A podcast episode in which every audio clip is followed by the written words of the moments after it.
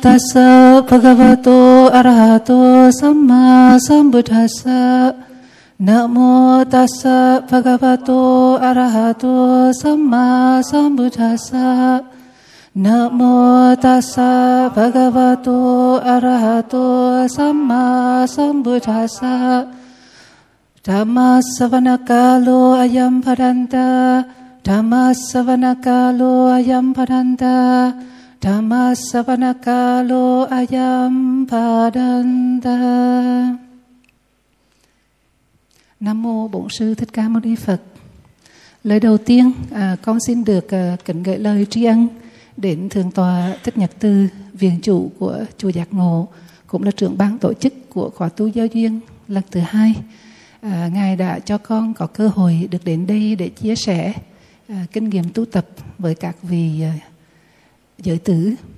Và cũng xin à, gửi lời à, chúc mừng đến quý vị là quý vị đã có được cái cơ hội à, buông bỏ những cái trách nhiệm gia đình và xã hội để quý vị có thể đến đây sống một tuần với tư cách là người xuất gia. Điều này không phải là dễ bởi vì luật liệu pháp biết rằng là rất nhiều vị ở đây đã có tâm nguyện xuất gia từ nhỏ nhưng mà vì chưa đủ nhân duyên chưa đủ cơ hội. Và quý vị phải sống cái đời sống gia đình. Cho nên à, với những cái khóa tu giao duyên như thế này thì chư tăng đã giúp cho quý vị thực hiện được cái giấc mơ trở thành một người tu sĩ. Tuy chỉ là gọi là tu giao duyên chỉ là thời gian rất là ngắn nhưng quý vị nên nhớ đó, đây không phải là giả không phải là giả hiệu mà là thật sự. Quý vị đã được thọ giới quý vị đã được đắp y, quý vị được xuống tóc, quý vị sống hàng ngày trong chánh niệm tỉnh giác, quý vị được tu tập như một người xuất gia thật sự và là một người xuất gia thật sự chứ không phải là như nữa. Nếu như quý vị giữ cái tâm niệm như vậy trong suốt một tuần, thì quý vị đã là người xuất gia và quý vị đang và đã tạo rất là nhiều phước đức. Đây là cái cách mà để tu dưỡng bản thân và để bảo hiểu cho cha mẹ một cách rất là hiệu quả. Chỉ có gần đây Việt Nam mới có cái hình thức tu vô duyên này. Mặc dù ở các nước Phật giáo Nam Tông như là Thái Lan, Lào và Campuchia thì cái việc mà xuất gia vô duyên á gần như là việc bắt buộc cho các thanh niên à, mỗi cái thanh niên khi lớn lên thì phải xuất gia ba, ba năm. À, một năm cho tới ba năm để bảo hiểm cho cha mẹ. Và quý vị biết rằng đó, có những vị chỉ cần xuất gia một năm thì họ thấy đời sống an lạc quá, tuyệt vời quá, cho nên họ đã quyết định là xuất gia suốt đời, là một vị tu sĩ sống trọn đời. Nhưng mà giả sử như mà giữa chừng họ cảm thấy không có hoan hỷ nữa, không có an lạc nữa, và họ muốn trở về cái đời sống của người cư sĩ, thì xã hội vẫn rất là kính trọng vẫn rất là uh, mong muốn đạo chào đón họ trở về với cái đời sống thể tục mà không có cái thái độ là quái thương quý vị thấy rằng á cái cái cái cái tâm thái này rất là quan trọng mà có đôi lúc ở xã hội Việt Nam mình chưa có. Quý thầy vì thầy phân lượng những người ở Việt Nam mình mà ai mà đã đi xuất gia rồi đó nhiều khi vô trong chùa đó mà không có an lạc á nó thôi tu lợi tu luôn rồi rồi bây giờ về nhà là cha mẹ buồn ba con họ hàng xóm họ khinh họ khinh chê. Thành ra những khi tu không có an lạc cảm thấy mình không có thích hợp với đời sống tu hành. Nhưng mà vì tu lợi tu luôn. Quý vị thầy có có khi nào nghe nói chuyện đó chưa? À, có. Cho nên á, chúng ta có cái may mắn rằng á, là trước khi đi tu thử tu thật chúng ta có cái thời gian tu thử. À, thời gian tu giao duyên này đặc biệt với những vị mà trẻ đó là rất là tốt. Bởi vì nhiều khi mình muốn xuất gia mà mình không biết là mình có xuất gia được không? Với những cái giới luật ràng buộc nhiều như vậy chúng ta tu có được không? Thì bây giờ thầy cho mình tu thử một tuần. Tu thử nhưng mà vẫn, vẫn là vẫn là xuất gia vẫn xuống tóc vẫn đắp y vẫn sinh hoạt như vậy. Không có được đi ra ngoài nè ha. Phải thức khuya dậy sớm ha. Phải ăn chay phải niệm phật phải học đủ thứ ha. Mỗi ngày phải ngồi thiền hai ba thời ha. Có thử mình làm được không? Mình có an lạc không? Mình để như quý vị thấy à mình vẫn làm được. Mình tu rất là tốt thì quý vị sẽ nói à như vậy mình có thể xuất gia được. Và quý vị cảm thấy tự tin hơn khi quý vị xuất gia. Và không những chỉ người trẻ ngay cả vì những vị lớn tuổi cũng vậy ha. Nhiều khi quý vị cũng muốn tu muốn biết mình tu được không? Thì bây giờ cái thời gian này là thời gian thử nghiệm. Để giả sử như bây giờ sau một tuần này rồi có vị nào muốn tu luôn không? Bây giờ ai muốn tu luôn đưa tay lên cho liệu pháp xem thử được bao nhiêu người muốn tu luôn. Ồ oh, cũng nhiều ha. Rồi nếu như quý vị mà muốn tu luôn đó quý vị nên giữ cái tấm đó. Ha, cái tấm mà mạnh mẽ đó mình cố gắng mình giữ nó lại và phát triển nó thêm. Bởi vì à, không phải ai cũng có cái căn viên đó đâu. Không phải ai cũng có cái mạnh lực tâm như vậy đâu. Thành ra quý vị qua cái, cái qua cái, cái khóa tu nó như vậy đó mà quý vị muốn tu luôn đó quý vị nên phát tâm và về sắp xếp việc nhà và chúng ta đi tu luôn đi đừng tiếc nuối nữa phải không? Bởi vì quý vị mình mình, suy xét xem mình ra đời mình bôn ba mình làm ăn làm có tiền có bạc để xây nhà xây cửa. Vậy thì khi chết mình có đem theo được không? Cũng bỏ lại thôi. Vậy thì khi chết chúng ta đem theo cái gì? Đó chỉ có đem theo nghiệp thôi. À, vậy thì vậy thì mà nghiệp á có thiền và bất thiền. Bây giờ mình muốn đem theo cái gì nè? Đem theo nghiệp thiền thôi. Mà muốn đem theo nghiệp thiền thì làm sao mà có? Phải tu. Cho nên đề tập đề tài hôm nay của chúng ta là tu tâm dưỡng tánh. À. À, cái từ tu tâm dưỡng tánh quý vị nghe rất là quen không? Bây giờ cho bây giờ đầu tiên á à, xin cho liệu pháp đặt một câu hỏi đầu tiên á, theo quý vị tâm là gì? À, đầu tiên mình trước khi mình nói tu tâm thì mình nói chữ tâm trước. Ha lâu nay mình nghe chữ tâm rất là nhiều. Hầu như người Việt Nam mình chữ tâm là quá quen thuộc rồi ha. Bây giờ quý vị mạnh dạn lên ha. Mình học á là không phải chỉ ngồi mà thụ động để ngồi nghe. Và chúng ta phải có một cái thái độ là tích cực. Và trong khi mình học á mình vẫn suy nghĩ và mình phát biểu. Và mạnh dạn phát biểu đừng có sợ sai à, khi mình phát biểu ra như vậy đó thì mình mới có cơ hội để thử xem cái thứ là mình nói đúng không ha vậy thì giờ xin cho hỏi là à quý vị dạ mời dạ, thầy. à, nam mô bổn sư thích ca mâu ni phật. À, kính bạch à, ni sư cùng đại chúng. À, con xin được à, trả lời câu hỏi theo cái sự nhận biết của con á.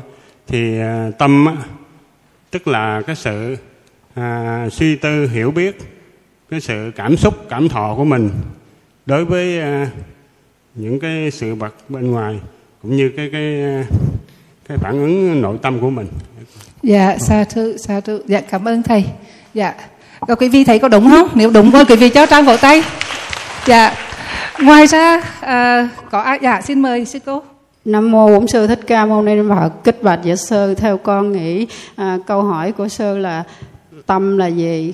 Theo con là tâm là quay về nương tựa. Hôm nay con đã quay về với Đức Bổn sư và con à, nương tựa để tu học. Mời với Đà Phật. Dạ, sa thưa. Dạ, có ai có phát biểu nữa không? Dạ, dạ xin mời.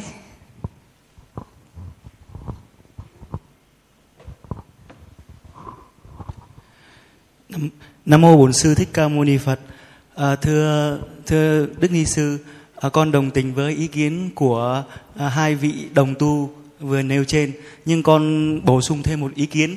Chữ tâm xét về hai nghĩa, nghĩa đen và nghĩa bóng. Nghĩa đen của nó, chữ tâm người ta hay uh, miêu tả cho một một điều gì đó ở giữa, chính giữa. Và nghĩa bóng của nó, chữ tâm theo quan niệm của người Việt Nam đó là tâm hồn của một con người. Ở bên trong họ cảm nhận như thế nào cảm xúc của người ta như thế nào. Và chữ tâm người ta cũng có thể suy xét là tốt xấu đẹp hay là uh, những điều mà người ta chưa thể nào diễn tả nổi ở trong một con người. Con xin hết ạ. Dạ cảm ơn thầy dạ bạch uh, thầy và đại chúng. Uh, tâm là trạng thái tịch tịch vô dư không trống rỗng không dư không thiếu ạ. À dạ dạ mô phật cảm ơn thầy. Dạ. À, dạ rồi. À ở đây có thêm một vị nữa. Là một vị cuối cùng này. Mời sư cô ngồi ra thứ ba trên này con cảm ơn câu hỏi của cô Dạ. và con hiểu về cái tâm thì như thế này thường người ta nói là tâm là tâm địa tâm địa tức là một cái mảnh đất ở trong cái con người của mình gọi là một à, đời của cuộc sống tinh thần và cuộc sống vật chất vật, và thể chất và hết so với vật chất Dạ, mô Phật cảm ơn cô. Thôi định là cuối cùng nhưng mà vì có một vị lớn tuổi mà vẫn tích cực phát biểu thanh ra mời mời cô. Nam mô Bổn sư Thích Ca Mâu Ni Phật. Theo con nghĩ chữ tâm là những dòng suy nghĩ và những ý thức của mình trong uh, tâm trí mà mình tạo tác và hành động. Nam mô Di Đà Phật. Dạ, và Phật. Sư cô à, cuối cùng đó nói rất là ngắn gọn nhưng mà rất là chính xác ha. Quý vị cho thêm tràng vỗ tay nữa. À, còn sư cô mà gần cuối đó thì nói rằng là cuộc sống tinh thần và cả cuộc sống vật chất nữa đó thì nó hơi bị dư bởi vì tâm nó thuộc về tinh thần thôi nó không thuộc về vật chất. Ha trong và trong Phật giáo đó thì chia ra làm hai gọi là danh pháp và sắc pháp. Danh pháp là pháp thuộc về tinh thần mình không thấy được. Mình chỉ gọi tên nó thôi chứ gọi là danh pháp. Còn vật chất thì thuộc về sắc pháp. À, là là cái cái cái mà cái tử đài của mình á, là vật chất. Nhưng khi mình nói tâm mình chỉ nói về phần tinh thần thôi. Cho nên khi cô nói mà cả cuộc sống vật chất và cuộc sống tinh thần thì nó hơi bị thừa à, còn những vị khác đó thì mỗi người đều nói có ý đúng cả. À, bây giờ đó để vậy thì à, mình nói từ trong à, tâm lý học Phật giáo trong kinh Phật Đức Phật định nghĩa chữ tâm là gì? Thì à, trong à, mình à, tâm lý học Phật giáo mà trong Abhidhamma đó tức là tàng luận đó bằng tiếng Pali đó có một câu định nghĩa tâm rất là vắn tắt. À, để liệu pháp đọc cái câu tiếng Pali bằng tiếng tiếng Pali trước để dịch ra cho quý vị quý vị thấy nó rất là ngắn. À, định nghĩa chữ tâm là aramanang chinteti iti chittang. Chữ chittang là chữ chitta là tâm đó ha. Chitta là tâm. Tâm được định nghĩa là gì? Aramanang tức là đối tượng và chinteti là suy nghĩ. Suy nghĩ về một đối tượng thì gọi là tâm. À, chữ suy nghĩ hoặc có, có thêm nghĩa là nhận biết nữa. Vì chữ suy nghĩ trên tê tí đó là đồng nghĩa với chữ đó là vijanati tí tức là thấy biết. Cho nên là nhận biết hoặc là suy nghĩ về một đối tượng thì gọi là tâm. À, à, tâm là sự nhận biết hay suy nghĩ về đối tượng. À, ngắn gọn vậy thôi. Và thường thường đó chúng ta thường hay nghĩ rằng đó có một cái tôi và cái tôi đó suy nghĩ nói năng hành động. Phải không? Bây giờ đó tôi tôi vui này tôi buồn này tôi nghĩ thế này tôi nghĩ thế kia. Quý vị nghĩ rằng là có một cái cá nhân nào đó có một cái thực một cái chủ thể nào đó và nói năng suy nghĩ. Mà quý vị thấy rằng đó cái này là mình thường hay thấy mình hay nói tôi nghĩ thế này tôi nghĩ thế kia. Nhưng mà suy nghĩ quý vị mà, mà đi sâu vào đó quý vị sẽ thấy không có cái tôi nào cả. Mà tâm á, nó chỉ là một cái pháp hữu vi nó sinh lên và nó diệt đi. Nó không có kéo dài qua hai sạc na đâu. Một cái tấm nó sinh lên là một sạc na rồi nó diệt. Tấm khác sinh lên là diệt. Vậy thì khi cái tấm mà nó sinh lên và nó diệt đi đó, thì nó đâu có kéo dài qua hai hai sạc na mà mình gọi là tôi đâu. Ha, như vậy tấm á, là nó sinh diệt liên tục như vậy. Và vì nó liên tục, nó liên liên liên lụy như vậy cho nên chúng ta tưởng rằng á, là nó là một tấm duy nhất. Quý vị dù như quý vị thấy là một cái quạt máy. Ha nó có tới bộ năm cánh quạt trần á có khi là ba cánh có khi là năm cánh. Mà khi nó xoay nhanh như vậy đó quý vị nhìn đâu có thấy từng cánh một đó, quý vị chỉ thấy một cái vòng tròn thôi. Và quý vị cho rằng có một cái vòng tròn. Và cái vòng tròn đó cố định. Nhưng mà thật sự ra đó nó đâu có phải vòng tròn đâu. Nó là từng cái cạnh một nó xoay. À về thì tấm cũng vậy đó. Tấm của chúng ta nó sinh diệt liên tục. Nhưng mà vì nó liên tục như một quý vị thấy như một cái đăng kiện chẳng hạn mình thấy hình ảnh một cái đăng kiến nó rất là đông và nó bò liên tục như vậy. Thì mình nhìn mình thấy là một cái sợi giống như một sợi chỉ đen vậy đó. Nhưng mà thật sự nó phải sợi chỉ đâu, mà nó từng con kiện ở trong đó. Thì như vậy tâm của chúng ta cũng vậy ha. Tâm của chúng ta sinh diệt sinh diệt liên tục. Mà vì nó sinh diệt nhanh quá, chúng ta không có thể được. Và chúng ta tưởng rằng là chỉ có một cái tâm thôi. Và cái tâm đó khi này thì nó vui, khi khác thì nó buồn. À thì đó là một cái quan niệm sai lầm và chỉ rằng chúng ta có một một cái tâm duy nhất. Nhưng mà thật sự không phải. Tâm là một pháp hữu vi sinh diệt liên tục ha. sinh lên và diệt đi ngay sau đó. À, tâm là pháp hữu vi. Vì sao gọi là hữu vi? Chữ hữu vi đó hữu là có và vi là bị điều kiện. Nó có bị điều kiện hóa. Có tức là bị duyên khởi đó. Có duyên thì nó sanh lên hết duyên thì nó diệt đi thì gọi là pháp hữu vi ha. Vậy thì tâm là pháp hữu vi và nó sanh lên, nó diệt đi ngoài cái ý muốn của chúng ta. Tâm mà mình cũng muốn tâm đừng sanh thì nó cũng đã sanh rồi. Có cái yêu khi quý vị mà mình đừng có tham nha. Nhưng mà thấy cái cái hoa đẹp là đã tham rồi. Không có kịp sai khiến nào luôn, phải không? À, và bài như vậy á, tâm là pháp hữu vi, nó sanh diệt liên tục. Vậy thì quý vị nói, ủa, nó sanh diệt liên tục mà sao tôi thấy hôm qua tôi làm gì tôi không biết bây giờ tôi làm gì tôi không biết. Năm ngoái tôi làm gì tôi không biết mà sao kêu nó sanh diệt được? Vậy thì đó nó có cái yếu tố gì mà khiến cho mình có thể có một cái sự liên tục từ kiếp trước qua tới kiếp này từ tháng trước cho tới tháng này từ từ ngày hôm qua cho tới hôm nay mình vẫn có cái sự ghi nhớ mà? Vậy thì sao? À đây là cái yếu tố này. Một cái tấm trước ha, khi nó diệt đi đó thì nó truyền cái năng lượng cho cái tâm sau nó truyền cái nội dung cho cái tâm sau. Ví dụ như quý vị thấy ha mấy người mà họ họ họ đánh bia đó, phải không? Thì họ lấy bia là họ lấy cái cái cái cái cái cây đó đó. Họ đánh vào một hông bi. Thì cái hông bi này trước khi nó dừng lại thì nó đã truyền cái động lực cho cái hông bi kia. Và cái hông bi kia nó mới chạy được. Vậy thì một cái tâm tấm trước nó sinh lên. Và trước khi nó diệt đi thì nó đã truyền cái năng lực lượng cho cái tấm sau. Cái tấm trước là tấm tham thì nó truyền cái tấm cái nội dung tham đó cho qua cho cái tấm sau. Rồi cái tấm tham sau nó truyền cái năng lượng cho tấm sau nữa. Cho nên nó có một cái sự kế thừa. Nó kế thừa cái năng lượng. Vì vậy cho nên cái định luật bảo toàn và chuyển hóa năng lượng người ta mới nói rằng á, năng lượng là không tự nhiên sinh ra cũng không tự nhiên mất đi mà nó chuyển hóa từ dạng này qua dạng khác vậy thì cái tâm cũng vậy đó. Khi nào trước khi mà nó diệt á là nó không có mất đi hết và nó đã truyền cái năng lượng cho cái tâm sau rồi. Vì vậy cho nên chúng ta hiểu được cái cái cái cái cái quy luật này đó quy luật này gọi là quy luật về tâm. Trong Phật giáo có nói tới năm quy luật. À, thì trong đó có một quy luật là quy luật về tâm gọi là chitta niyama. Thì trong đó có nói rằng đó là mỗi tâm sinh lên. Là trước khi nó diệt đi thì nó đã truyền cái năng lượng cho một cái tâm khác. Vậy thì chúng ta đó bây giờ hồi nãy cho nên hồi nãy liệu pháp còn nói ban đầu đó quý vị mà có một cái tâm một cái tâm điền nào tốt thì cái tâm tốt đó nó sẽ duyên cho cái tâm tốt sau. À nó bằng cái duyên ví như vô dạng duyên tức là cái duyên này nó không nó nó liên tục nó không có giảng đoạn. À, vậy thì chúng ta phải luôn luôn giữ giữ cái tâm mình luôn. Ví dụ như này chúng ta chỉ cần chánh niệm ha chánh niệm cũng là một một cái dạng tâm sợ và nó xuất hiện trong cái tâm thiện. Chánh niệm là gì? Sự nhận biết những gì đang xảy ra trong hiện tại. Chữ niệm á, nếu như quý vị mà biết chữ hãng đó, thì chữ niệm ai trong này có ai biết chữ hãng không? Chữ niệm nó gồm có hai chữ gì? Mời thầy. Chữ niệm gồm có chữ gì viết lên ạ? Đúng rồi, bây giờ thầy mình thầy giải thích chữ tâm và chữ kim đó, mình giải thích làm sao nè? Tâm tâm là gì và kim là gì nè? Hiện tại và chữ tâm sự nhận biết. À thầy chưa, cho nên chữ niệm á là sự nhận biết cái gì đang xảy ra trong hiện tại. Và chúng ta tu tập á ha. Thì như vậy đó cái tâm làm sao để ngay trong cái giờ phút hiện tại là chúng ta tu rồi đó. Không cho nên tu tâm là gì? Là tu chánh niệm.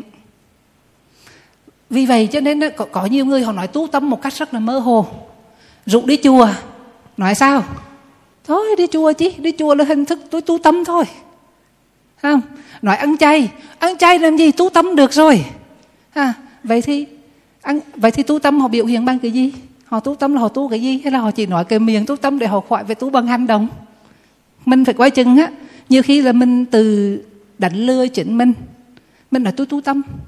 Nhưng mà tâm nó phải biểu hiện ra lời nói và biểu hiện ra hành động chứ không phải tu tâm là không? Nói tu tâm không đi chùa mà ở nhà làm gì? Quay phim. À, rồi nghe nhạc rồi đi đánh bài mà gọi là tu tâm rồi trong cái thời gian đó, cái tâm họ là gì? Trong khi họ đánh bài, tâm họ là gì? Họ không có biết. Phải không? Thành ra đó, nói cái chữ tu tâm một cách rất là mơ hồ, như là cái cái ngụy biện cho cái việc không có tu tập bằng cái lời nói và hành động thôi. Còn nếu như tu tâm thật sự đó, khó vô cùng. Bởi vì sao? Tâm phải luôn luôn ghi nhận cái gì ở trong hiện tại, phải luôn luôn chánh niệm.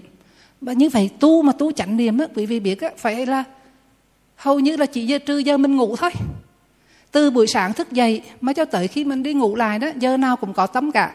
Mà nếu như mình không tu thì tâm của mình nó sẽ lăng xăng. Nó nhớ việc quá khứ nó tưởng tượng chuyện tương lai. Mà khi nhớ quá khứ thì nó có kèm theo cái gì? Quý vị thấy quý nhớ quá khứ là kèm theo bao nhiêu cái cảm xúc? À, nhớ chuyện vui thì khởi tâm gì nào? Khi quý vị nhớ chuyện vui quý vị khởi tâm gì? Tâm gì nè? Tâm thiền hay tâm thiền hay tâm bất thiền? Đừng có nghĩ vui là thiền nha. Chưa chắc. Vui có hai loại tâm vui là không? Tâm tâm tâm thiền thọ hỷ và tâm bất thiền thọ hỷ. Chữ vui là thọ hỷ ha? Vui vẻ thoải mái dễ chịu là thọ hỷ. Nhưng mà nên quay chừng. Có như mà tu miệng sao vui là được rồi? Sống miệng sao vui là được rồi? Nhưng mà vui đi với tâm gì? À cho nên cái, cái cho nên hôm nay quý vị phải học cái chuyện là tâm như thế nào là mình phải ghi nhận ngay tại chỗ? Tâm tâm thọ hỷ có hai loại tâm thọ hỷ ở tâm tham thọ hỷ và tâm thiền thọ hỷ. À, phân biệt hai loại này. Tâm tham thọ hỷ là tâm mà ưa thích trong ngũ dục. À, vui thích trong ngũ dục. Là tâm tham thọ hỷ đó. Quý vị buổi sáng mà được cháu ăn tô phở thấy ngon quá thích quá và muốn cho ngày mai mình có thêm tô phở này mình ăn nữa à, tâm đó là tâm gì nữa? Tâm tham. Ờ, ngồi ăn mà thích thú quá rất là thích ha. Ngay cái đó là tâm tham. Ngồi ăn thôi mà cũng đã khởi tâm tham rồi. Ha. Mà, mà không phải mình sống vui cái đó cũng vui đó nhưng mà vui là vui ở trong cái ngụ dục. Rồi cho nên đó là tâm tham thọ còn cái tâm mà tâm tham này đó quý vị biết á, là trong trong vi diệu pháp á chia ra tới tám loài tâm tham lận à, chứ không phải là một loài tâm tham nghe tám loài tâm tham. Quý vị có muốn nghe liệt kê ra tám loài tâm tham không? Rồi bây giờ đó bốn loài tâm tham thọ hỷ và bốn loài tâm tham thọ xả, à, tâm tham mà cũng có khi có khi hỷ có khi xả nghe. Ví dụ nhất ví dụ quý vị khi nào mà tâm tham mà thọ xả nè xả tức là không vui không buồn. Mà vì sao tham mà lại không vui không buồn? Thường thường tâm tham là vui chứ ha? Mình thích cái gì mà ai cho mình cái đó là mình vui lắm chứ. Phải không? Vậy thì tâm tham mà thọ xả là, là ví dụ như trong trường hợp nào nè? Mình suy nghĩ xem có khi nào mà mình có tâm tham mình tham trong ngũ dục đó nhưng mà mình không có thọ hỷ mà mình có thọ xả không? Ví dụ như ha, cái gì mà mình mới có lần đầu á thì cũng tham nhưng mà tham thọ hỷ vì cái hỷ rồi mạnh phải không? Còn cái đó mà cho lần thứ hai đó cho lần thứ ba đó, lần ở nham rồi, thì khi đó là thọ xả thôi, đúng không? À đó, cho nên đó là tùy theo cái đối tượng đó, nó mạnh hay là nó yếu. Nếu đối tượng đó nó rất là thu hút, thì tâm mà tham mình là thọ hỷ. Còn đối tượng mà nó bớt đi cái sự thu hút, bớt đi cái sự hấp dẫn á, thì tâm tham chỉ còn thọ xả thôi. À vậy thì đó, bây giờ chia tâm tham tám loại ha. Để đọc qua cho quý vị nghe. Thứ nhất là tâm tham, thọ hỷ, hợp với ta kiến và không cần nhắc bảo tức là vô trợ. À, nếu như mà dùng cái từ tóm tắt này tâm tham thọ hỷ hợp ta vô trợ tâm này là tâm mạnh nhất. Tâm tham mà thọ hỷ là vui thích này ha. Hợp ta là do có ta kiến. Và vô trợ là không cần ai nhắc bảo cả. À, tâm này tâm mạnh nhất. À, tâm tham thọ hỷ hợp ta vô trợ. Cái tâm thứ hai đó ba yếu tố đâu giống là cũng thọ hỷ cũng hợp ta. À, hai yếu tố đâu giống nhưng mà yếu tố thứ sáu là hữu trợ. Là cần sự trợ giúp tức là cần sự nhắc bảo. À, à, tâm loại thứ hai là tâm tham thọ hỷ hợp ta vô trợ. Bây giờ loại thứ ba này là cũng tâm tham thọ hỷ. Nhưng mà lý ta tức là không có ta kiến. Và hữu trợ là cần có sự nhắc bảo. À. và thứ tư là tâm tham thọ hỷ ly tà và vô, hữu trợ. À, ly tà hữu trợ. Như vậy quý vị thấy bốn cái nó khác nhau nó khác nhau từng cái cái chi nhỏ ở trong đó thôi. Bây giờ đó là bốn tâm thọ hỷ ha. Bây giờ bốn tâm thọ xả là nó gần giống trên kia. Là tâm, tâm thứ năm là tâm tham thọ xả hợp tà vô trợ. Quý vị ghi xong rồi đó, thì sẽ cho quý vị từng cái ví dụ để sau này quý vị nhận ra cái tâm của mình. À sợ gì mà đưa quý vị kỹ như vậy đó, là bởi vì tham sân si hình như nó là bàn đồng hành của mình lâu nay, mà mình không có nhận ra. Mà tu hành là chỉ cái gì? Nhận ra tâm của mình thôi. À thành ra đó, quý vị cứ ghi cái định nghĩa này để sau này quý vị nhận diện nó. À nhận diện kẻ thù bên trong của mình. À chứ không cần tìm kẻ thù bên ngoài đâu nha. Mình cứ hay đi tìm kẻ thù bên ngoài là mất công lắm, nó phiền não lắm giờ tìm kẻ thù bên trong mà mình diệt được kẻ thù bên trong là mình thành phật rồi. À. vậy thì tâm thứ năm á, là tâm tham thọ xả hợp tà vô trợ tiếp theo là thứ sáu là tâm tham thọ xả ly tà xin xin lỗi hợp tà hữu trợ à. đầu tiên là thọ xả hợp tà hữu trợ rồi đến thứ bảy là tâm tham thọ xả ly tà vô trợ và cuối cùng là tâm tham thọ xả ly tà hữu trợ.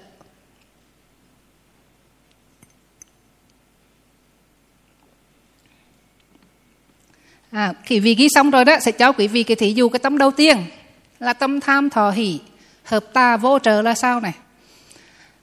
Một người có tà kiến tà kiến ở đây tức là không có thấy rõ sự thật cứ nghĩ rằng cái nhà đó nó giàu quá nó giàu quá, cho nên bây giờ đó, mình phải đi lấy của người giàu, chia cho người nghèo. À mấy cái anh hùng mà thời xưa đó ha, cứ nghĩ rằng mình làm vậy là tốt. Anh ấy giàu quá, ông ấy giàu là nhưng mà không được. Mình đi tới cướp ra ông này, mình đem chia cho người kia. Thành ra là có cái quan điểm đó là quan niệm sai lầm, mà họ tưởng là đúng. À quý vị thấy rằng đó, tài sản người ta làm ra thì là thuộc thuộc cái quyền sở hữu của họ, thì mình không có quyền gì để mình tới mình lấy đã là lấy của không cho tức là trộm cắp. À, cho nên cái người này họ hiểu sai. Họ tưởng rằng đi lấy của người giàu mà chia cho dân nghèo là đúng. À cho nên họ bắt đầu họ quyết định bây giờ mình phải đi ăn trộm đi cướp đi ăn cướp. Và đi cướp với tâm rất là hoan hỷ bởi vì mình nghĩ mình là bậc anh hùng. À cho nên rất là hoan hỷ và không cần ai nhắc bảo cả tự động đi làm thôi. Cho nên tâm này rất là mạnh. Và như vậy đó là một cái tâm bất thiện rất là mạnh tâm này là tâm trộm cái hành động này là từ cái tâm này để đưa tới cái hành động thân thân nghiệp tức là trộm cắp à quý vị thấy đó rất là nguy hiểm cái cái tà kiến á, ai mà có tà kiến là dẫn họ đi sai hết á mà càng ta càng tà kiến mà lại càng tính tận nữa đó là càng sai nữa à. bây giờ cái ví dụ thứ hai này là tâm tham cũng là thọ hỷ cũng hợp tà nhưng mà hữu trợ tức là những cái ông này là ông là ông là đầu nầu nghe ông nghĩ ra cái chuyện như vậy bắt đầu ông mới đi kêu gọi mấy người kia thì mấy người kia ban đầu họ có đâu có đi ăn cướp đâu. Mà tự nhiên vì ông này rủ ông này ông tới ông rủ nó ăn đi với tôi. Mình phải thành lập một cái đội quân một cái đội nghĩa quân. Mình đi để mình giúp cho người nghèo. Thành ra những cái người mà bị cô rủ đó đó là cái tâm họ là gì? Tâm hữu trợ. À, có sự nhắc bảo có sự rủ rê. À bây giờ cái tâm thứ ba này là tâm tham thọ hỷ nhưng mà lý tà. Lý ta là người nào không có ta kiến? Biết rằng ăn trộm là sai à như vậy đó ví dụ như một số phật tử của mình đó mình có học nhân quả rồi mình biết rằng à ăn trộm là sai. Nhưng mà bởi vì trong nhà bây giờ là nó kẹt quá đi.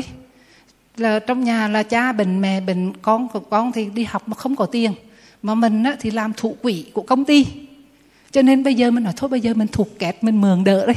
À, và lấy tiền của công ty đi làm. Và mình nghĩ thôi từ từ thế nào mình trả được.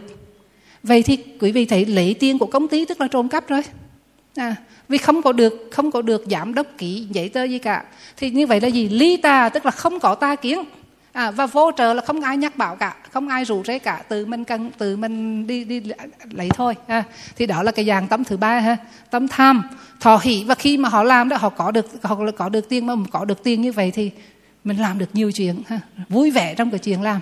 À. Và cái tâm cái tâm tiếp theo á, là tâm tham thọ hỷ mà cũng ly tà nhưng hỗ trợ. À, người này đó mặc dù là thấy trong nhà là bị thiếu thốn như vậy nhưng mà cũng ngại ngùng chưa dám làm. Thì bà vợ bà, bà hỏi anh làm đi đừng có sợ. À, thì cái bà vợ bà sủi dục ha. Thì người chồng nghe sủi dục á một ngày hai ngày cuối cùng thôi phải đi làm. Thì như vậy tâm đó là tâm hỗ trợ cần có người sủi dục ở bên ngoài thì đó là bốn bốn biểu hiện của cái tâm tham. Thì bây giờ ngược lại bốn cái tâm sau cũng như vậy thôi. Nhưng mà khi đó đó người ta làm mà người ta không có vui vẻ mà làm. À, tâm xả tức là không có vui vẻ mà làm. Thì đó là tám cái dạng cái tâm tham mà mình phải nhận ra. Vậy thì những lúc bây giờ chúng ta phải xem xét lại có những cái lúc nào mình là tâm tham thọ hỷ mà mình tưởng là là tốt không nặng có phải không? Những lúc mình đi chơi đó mình đi du ngoạn đó à, có khi tết á, mình hay có chương trình đi thập tự à, một ngày mà đi cho tới 10 chùa phải không? Và đi tới chùa mà đi nhiều như vậy đó thì thật ra là nó cái tấm của mình nó đồng lắm. À, và tới là cứ chụp ảnh thôi.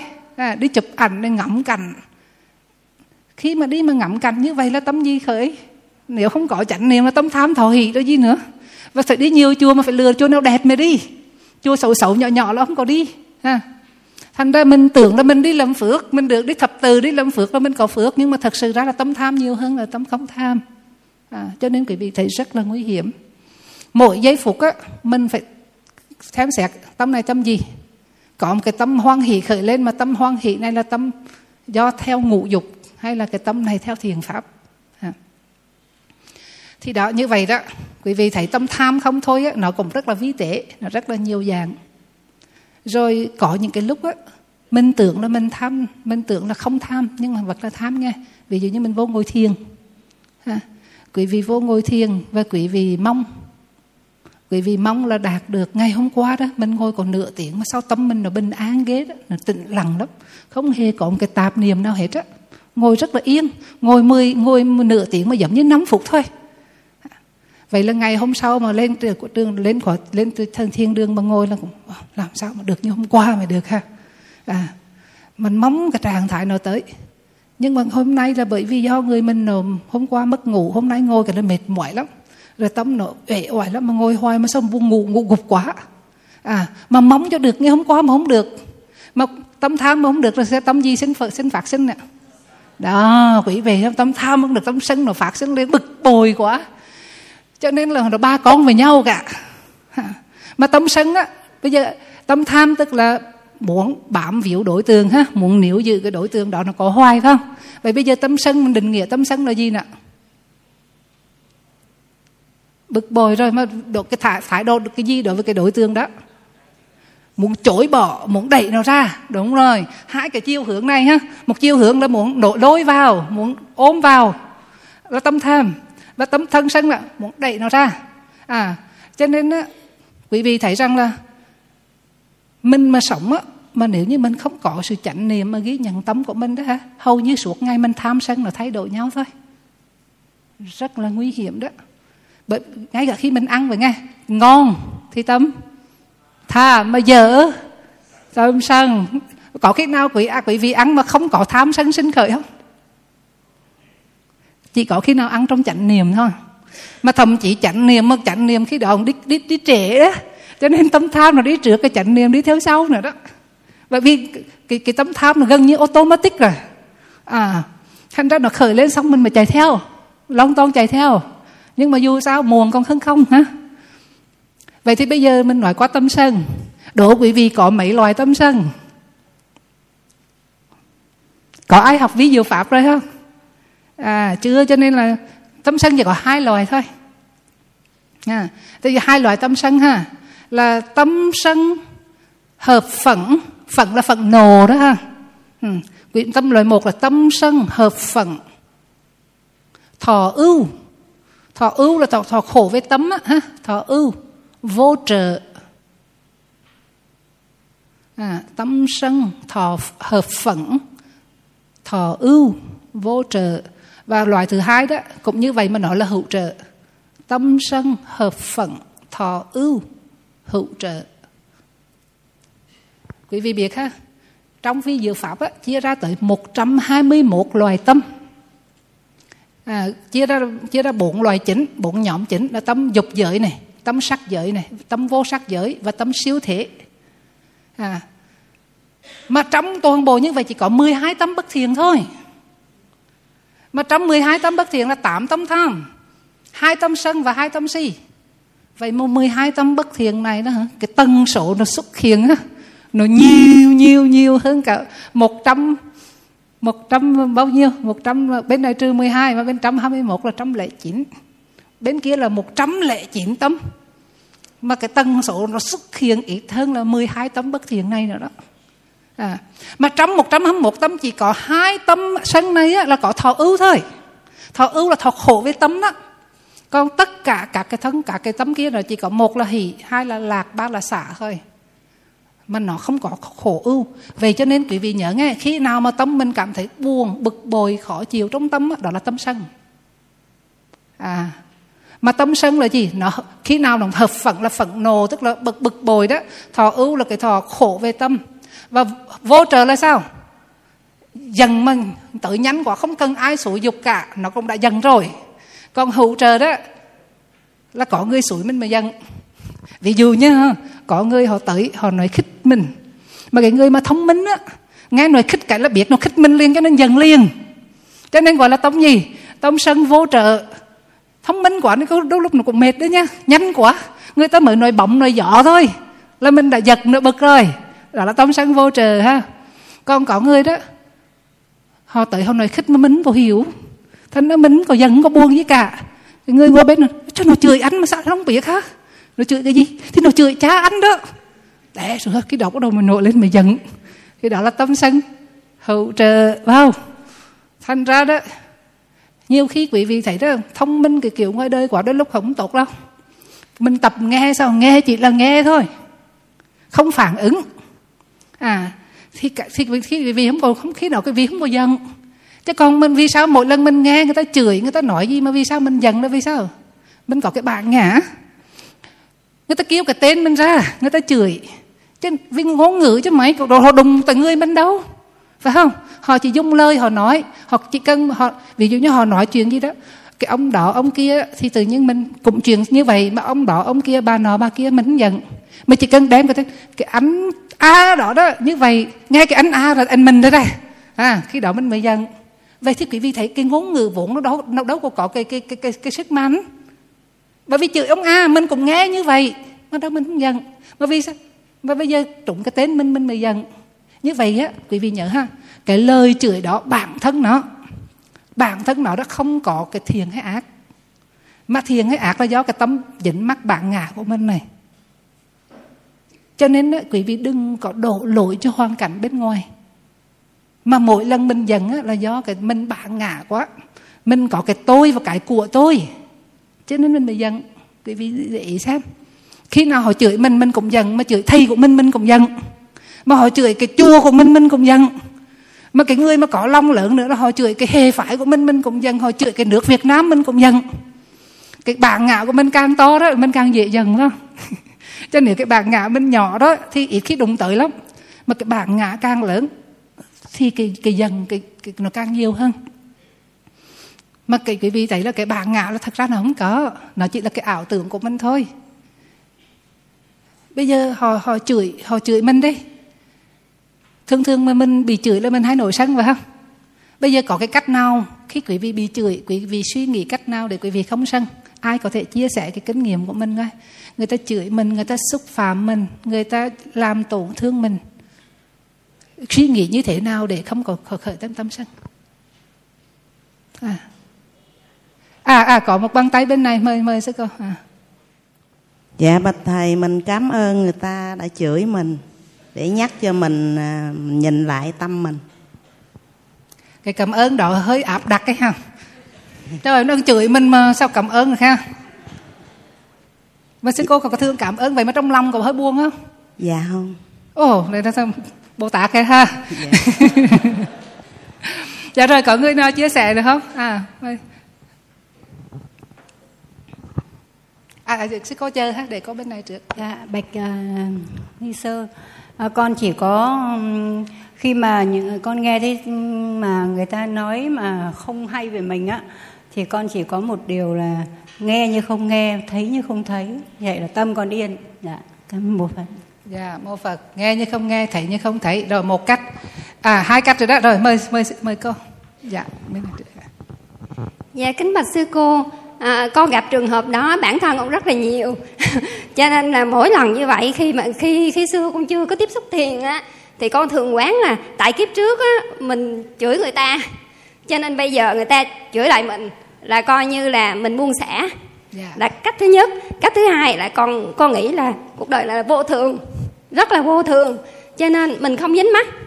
À, rồi từ khi con biết thiền á thì khi nào ai nói nặng con mà cái người nói nặng con nhất á là chồng của con con thường nghe chồng con chửi con vậy lắm. Cho nên là con cứ hít thở hít thở sau là con thấy tội nghiệp người đó tại vì mình biết tu rồi thì mình thấy rất là tội cho chồng mình khi mà nổi cơn xong thì cái tất nhiên là cái cái cái cái cái, cái cảm xúc đó nó hạ xuống liền. Nhưng mà cái đôi khúc đó con cũng có cái cảm giác là mình mình rất là khó chịu khi mình nghe cái tiếng cái cái lời người ta xúc phạm mình.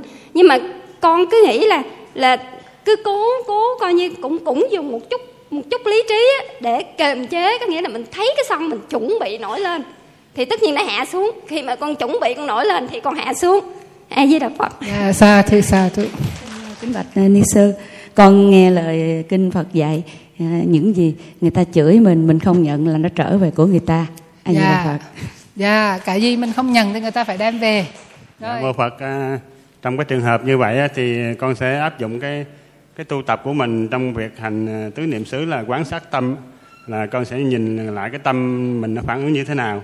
Rồi thì khi nhìn lại thì tự nhiên cái tâm nó sẽ dịu đi và nó mất dạ sa thứ sa thứ Dạ mô Phật con là Minh Huệ. Con thưa sư cô và cùng quý bạn đồng tu. Trong quá trình khi cơn sân dân nó nổi lên Mà từ bên ngoài vào Thì tùy cái người đó tu tập. Nếu người đó tu tập hạnh từ bi nhiều Thì người đó sẽ dùng cái đức từ bi là đối trị với tâm sân giận. Và thấy người đó chửi mình là mình tội nghiệp họ. Tại vì họ, họ dùng từ là cái khẩu nghiệp. Họ chửi mình tức là họ đã đi vào ba cõi. Thứ hai, nếu là một người tu theo pháp môn tịnh độ, niệm Phật A Di Đà rất mạnh thì dùng câu A Di Đà niệm Phật để mà đối trị cái tâm sân giận. Nếu là người thiền thì dùng nếu mà họ dùng cái theo dõi hơi thở thì sẽ dùng hơi thở chánh niệm trong hơi thở. Thì khi chánh niệm thì đâu có còn nhớ nghĩ tới câu, câu mà người ta chửi. Và dân dân thí thí dụ người tu mật tông thì họ dùng mật tông. Thì con nghĩ tức là cái sân giận nó có tùy cái đối tượng mà do mỗi một người tu tập mà họ có cái sức mạnh để mà đập tan được cái sân giận hoặc là cái cái cái cái, cái tham cái sân si tùy cái người đó tu dạ nam mô. Dạ cô xin hết dạ sa chú Nam mô Bổn sư Thích Ca Mâu Ni Phật, kính bạch thưa cô, con xin trả lời nếu là nếu mà đặt địa vị con vào hoàn cảnh mà có một người nóng giận với con ạ, thì con sẽ quán chiếu lại mình là vì sao mà người ta lại nóng giận với mình ạ. Thứ hai là con học hạnh từ bi, tại vì khi người ta nóng giận con cảm thấy là tâm người ta đang bất an rồi ạ, bất ổn rồi ạ. Thì con sẽ học hạnh từ bi là nếu như mà người ta nóng giận với mình mà mình nổi nóng lại với người ta thì người nhất là người ta tạo nghiệp và mình cũng tạo nghiệp ạ. Nên con sẽ học hạnh nhẫn nhục ạ. Thứ hai là con học hạnh theo cái hạnh từ bi nữa là con sẽ không à, đối đáp gì. Và để à, khi mà mình người ta nóng giận chửi mắng chửi mình mà mình không chửi lại thì người ta sẽ không nói nữa. Là a di con xin hết ạ. A di đà Sa phật. sa. đúng như vậy. Ở đây là sư cô đã bổ sung thêm một điều mà hồi nãy giờ quý vị chưa có nói là mình phải xem thử vì sao người ta nổi nóng chứ. Không có lửa làm sao có khói mà mình cứ mặc kệ người ta là không có được, đặc biệt là trong các mối quan hệ giữa vợ chồng, cha mẹ, con cái, anh chị em đó. Mà người ta giận mình là thôi kệ họ, không có được. Mình phải lắng nghe để xem thử vì sao người này họ nổi giận với mình.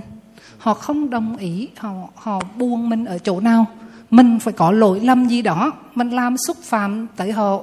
Có khi là vô ý thôi, nhưng mà mình đã vô vô tình mình cũng đã xúc phạm họ rồi thì mình phải lắng nghe coi thử trong đó đó có bao nhiêu phần là sự thật và có cái gì là lỗi của mình? Và lắng nghe một cách. Quý vị thấy rằng hoa thường thích nhất hành là cũng dạy rất là nhiều về hành lắng nghe. À, lắng nghe để hiểu lắng nghe để thương. Chúng ta phải có sự thông cảm chứ đừng có mặc kệ họ. Với cái thái độ mặc kệ tôi tu rồi mà ăn tôi tôi coi như không. Tôi ngồi tôi niệm phật thôi. Thì khi mình ngồi mình niệm phật như vậy là họ sẽ thấy mình coi thường họ đó. Chưa chắc đã hay thành ra những lúc đó đó mình phải đầu tiên là phải thông cảm và mình phải có cái sự trân trọng để lắng nghe vì sao người này họ họ, họ dần họ buông và khi mình nghe được mình thấy rằng trong đó mình có phần lỗi nào. Và mình và khi mình cho một người họ họ họ chửi họ nói gì đó họ đang dần thiệt là dần á nhưng mà cái người đối diện vẫn trầm tĩnh á thì cái sự trầm tĩnh của mình á phần nào sẽ tạo ra một cái tư trương quý vị thấy không? Cái năng lượng tình thương của mình á, nếu như mình đủ mạnh đó, thì nó sẽ hóa giải những cái năng lượng mà nóng dần mà mà mà tức tối của cái người kia. Bởi vì mỗi người, cái cái năng, cái tâm của mình nó có phát ra cái năng lượng, quý vị cảm nhận được. Khi mà quý vị ở gần cái người nào mà mát mẻ, cái tâm tư ái đó, ở gần họ, quý vị cảm thấy rất là dễ chịu ngược lại gần một cái người mà tính khí nóng nảy, bực bội là ngồi gần họ, mình thấy khó chịu. Mình cảm nhận cái tư trương đó. Có thể mình không thấy, nhưng mà mình vẫn cảm nhận được. Quý vị thấy ngay cả những con vật núi đó, nó cũng cảm nhận được. Người nào mà thương nó thì nó tới gần. Cái người nào mà hay đánh chửi nó, hay đá nó thì nó tránh xa. Thì nó cảm nhận được cái tư trương đó đó. Thành ra đó, mình cũng cảm nhận được. Mình không thấy vì tâm nó là vô hình nó là không, nó phi vật chất cho nên chúng ta không thấy nhưng mà chúng ta cảm nhận. Cho nên mình đừng có có có thái độ là hơi quá đáng, là coi thường người ta và mình trở về mình nhắm mắt thôi. Thì cái đó đó là mình làm, nhưng mà làm thật là khéo léo. Như hồi này có một cô nói rằng là mình hít sâu thở dài để cho nó đỡ đỡ sấn đó. Cái đó rất là hay. Quý vị để ý khi nào mà quý vị dần nóng bực bội lên ha chị vâng quý vị hít sâu thở dài khoảng ba bốn hơi thôi đó, là quý vị sẽ thấy mình lặng nhiều xuống rồi và khi mà mình có sự lặng nhiều rồi thì mình đủ cái sức khám nhận để mình ngồi mình lặng nghe người kia nói. À và mình nói rất và mình khi mà họ, họ xả hết ha cái, cái những cái tức tối bực bội của họ rồi đó thì khi đó mình tìm cách mình xoa dịu họ bằng lời nói hay là bằng cái cử chỉ của mình. Và và quý vị nên nhớ rằng đó thường thường là mình ngược khi mà mình chưa tu đó thì thường thường là cái cảm xúc của mình nó bồng bột lắm. Ai mà chửi mình lại là mình chửi lại liền ha. Ai đánh là mình đánh lại liền. Cái đó đó là bản năng thôi. À và bây giờ mà mình tu là mình vượt lên trên cái bản năng mà mình sống bằng cái lý trí sống bằng cái sự thu thúc bằng sống bằng cái sự kiểm soát tâm của mình. Cái đây là tu tâm đó. À tu tâm là ngay tại mỗi cái thời điểm mình thấy được tâm của mình và kiểm soát được cái tâm của mình. Thì hồi nãy giờ mà các vị phát biểu là hầu như cái nào cũng hay cả. À, quý vị là đều phải có cái sự kham nhận phải biết lắng nghe và biết biết phải biết là đừng có để cho cái sân của người kia nó làm khởi lên cái tâm cái sân của mình. Thường thường á, mình hay có cái phản ứng mình hay sống mà theo cái phản ứng tự nhiên mà mình cho là tốt. Mình hay nói ai tốt về tôi thì tốt lại ai xấu về tôi tôi xấu lại. Vỏ huyết dày phải có móng tay nhọn à, và mình nghĩ rằng vậy là tốt đó vậy là công bằng nhưng mà nếu mình xét ra đó thì con nít nó cũng làm vậy được mà. Phải không? Con vật nó cũng làm vậy được. Và đấy đâu có có gì hay đâu. Cái hay là này họ xấu về tôi mà tôi vẫn tốt. Ha, họ tốt về tôi thì tôi tốt lại. Bình thường. Bây giờ mà họ xấu về tôi tôi vẫn tốt. Thế như vậy mình phải mình phải tốt trăm phần trăm chứ. Phải không? Thành ra đó đừng có để cho cái bất thiện của bên người bên ngoài nó gây gây nên cái sự bất thiện bên trong mình. À và chúng ta mà làm sao? Chúng ta phải kiểm soát tâm bằng cách lắng nghe. Đầu tiên chúng ta lắng nghe trước và tìm cách để cảm thông với người đó. Quý vị biết ngài Cha đó à, quý vị có đã từng đọc sách của ngài Cha là thiền sư người Thái chưa ha?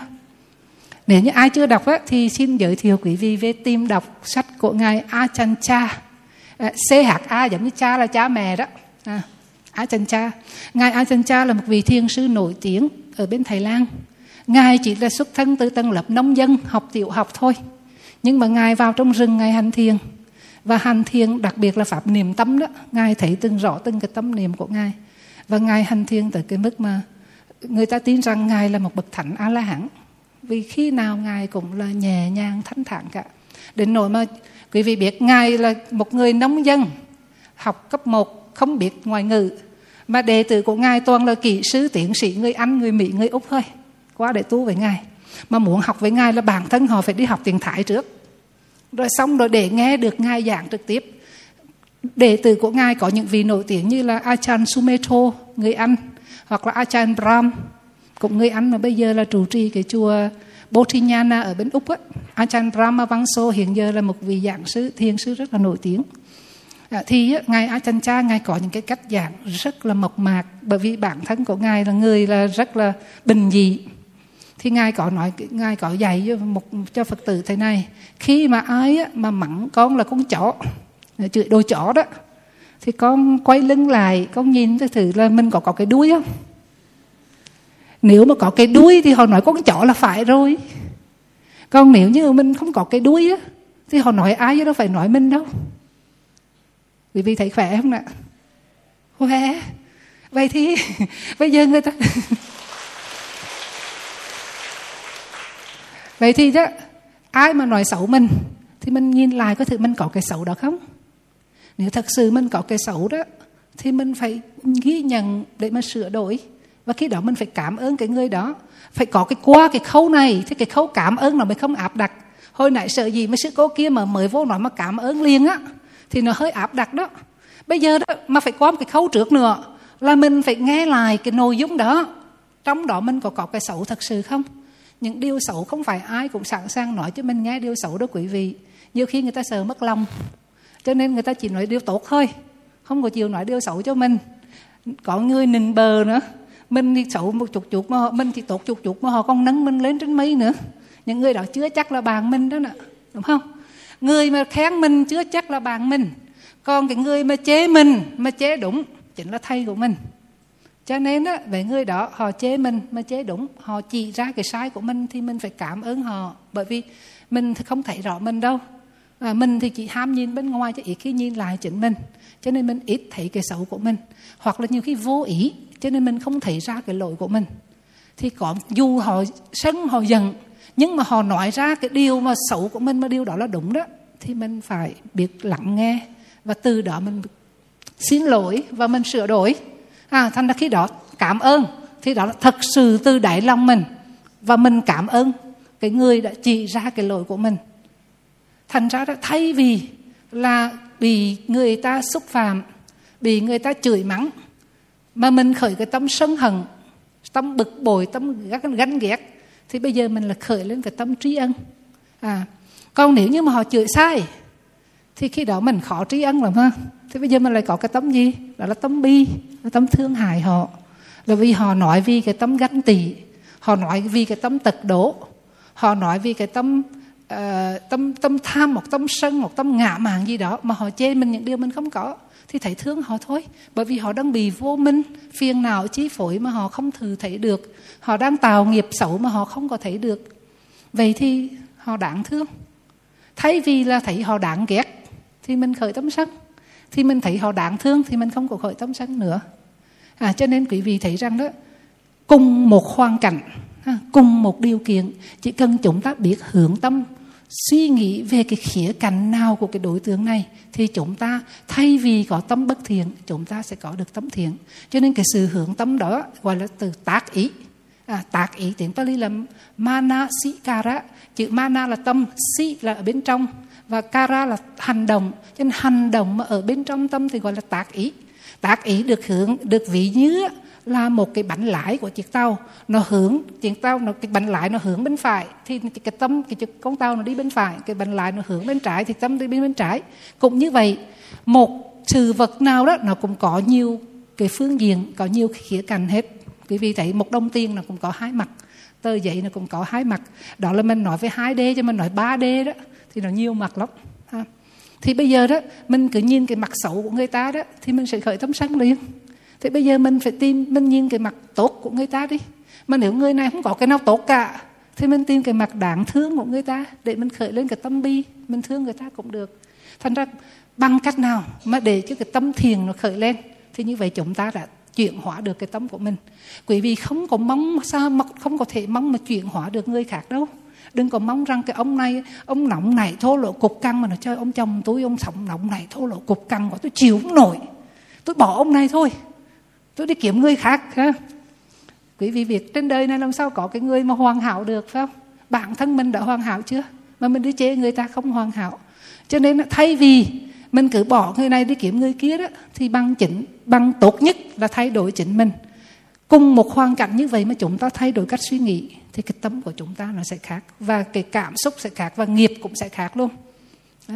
thành ra đó trở lại đang nói về tâm sân thì á, khi mà mình quản một cái tâm sân quý vị thấy ha khi mà một tâm sân khởi lên mà chúng ta chưa có chánh niệm á thì tâm sân nó là chủ thể toàn bộ.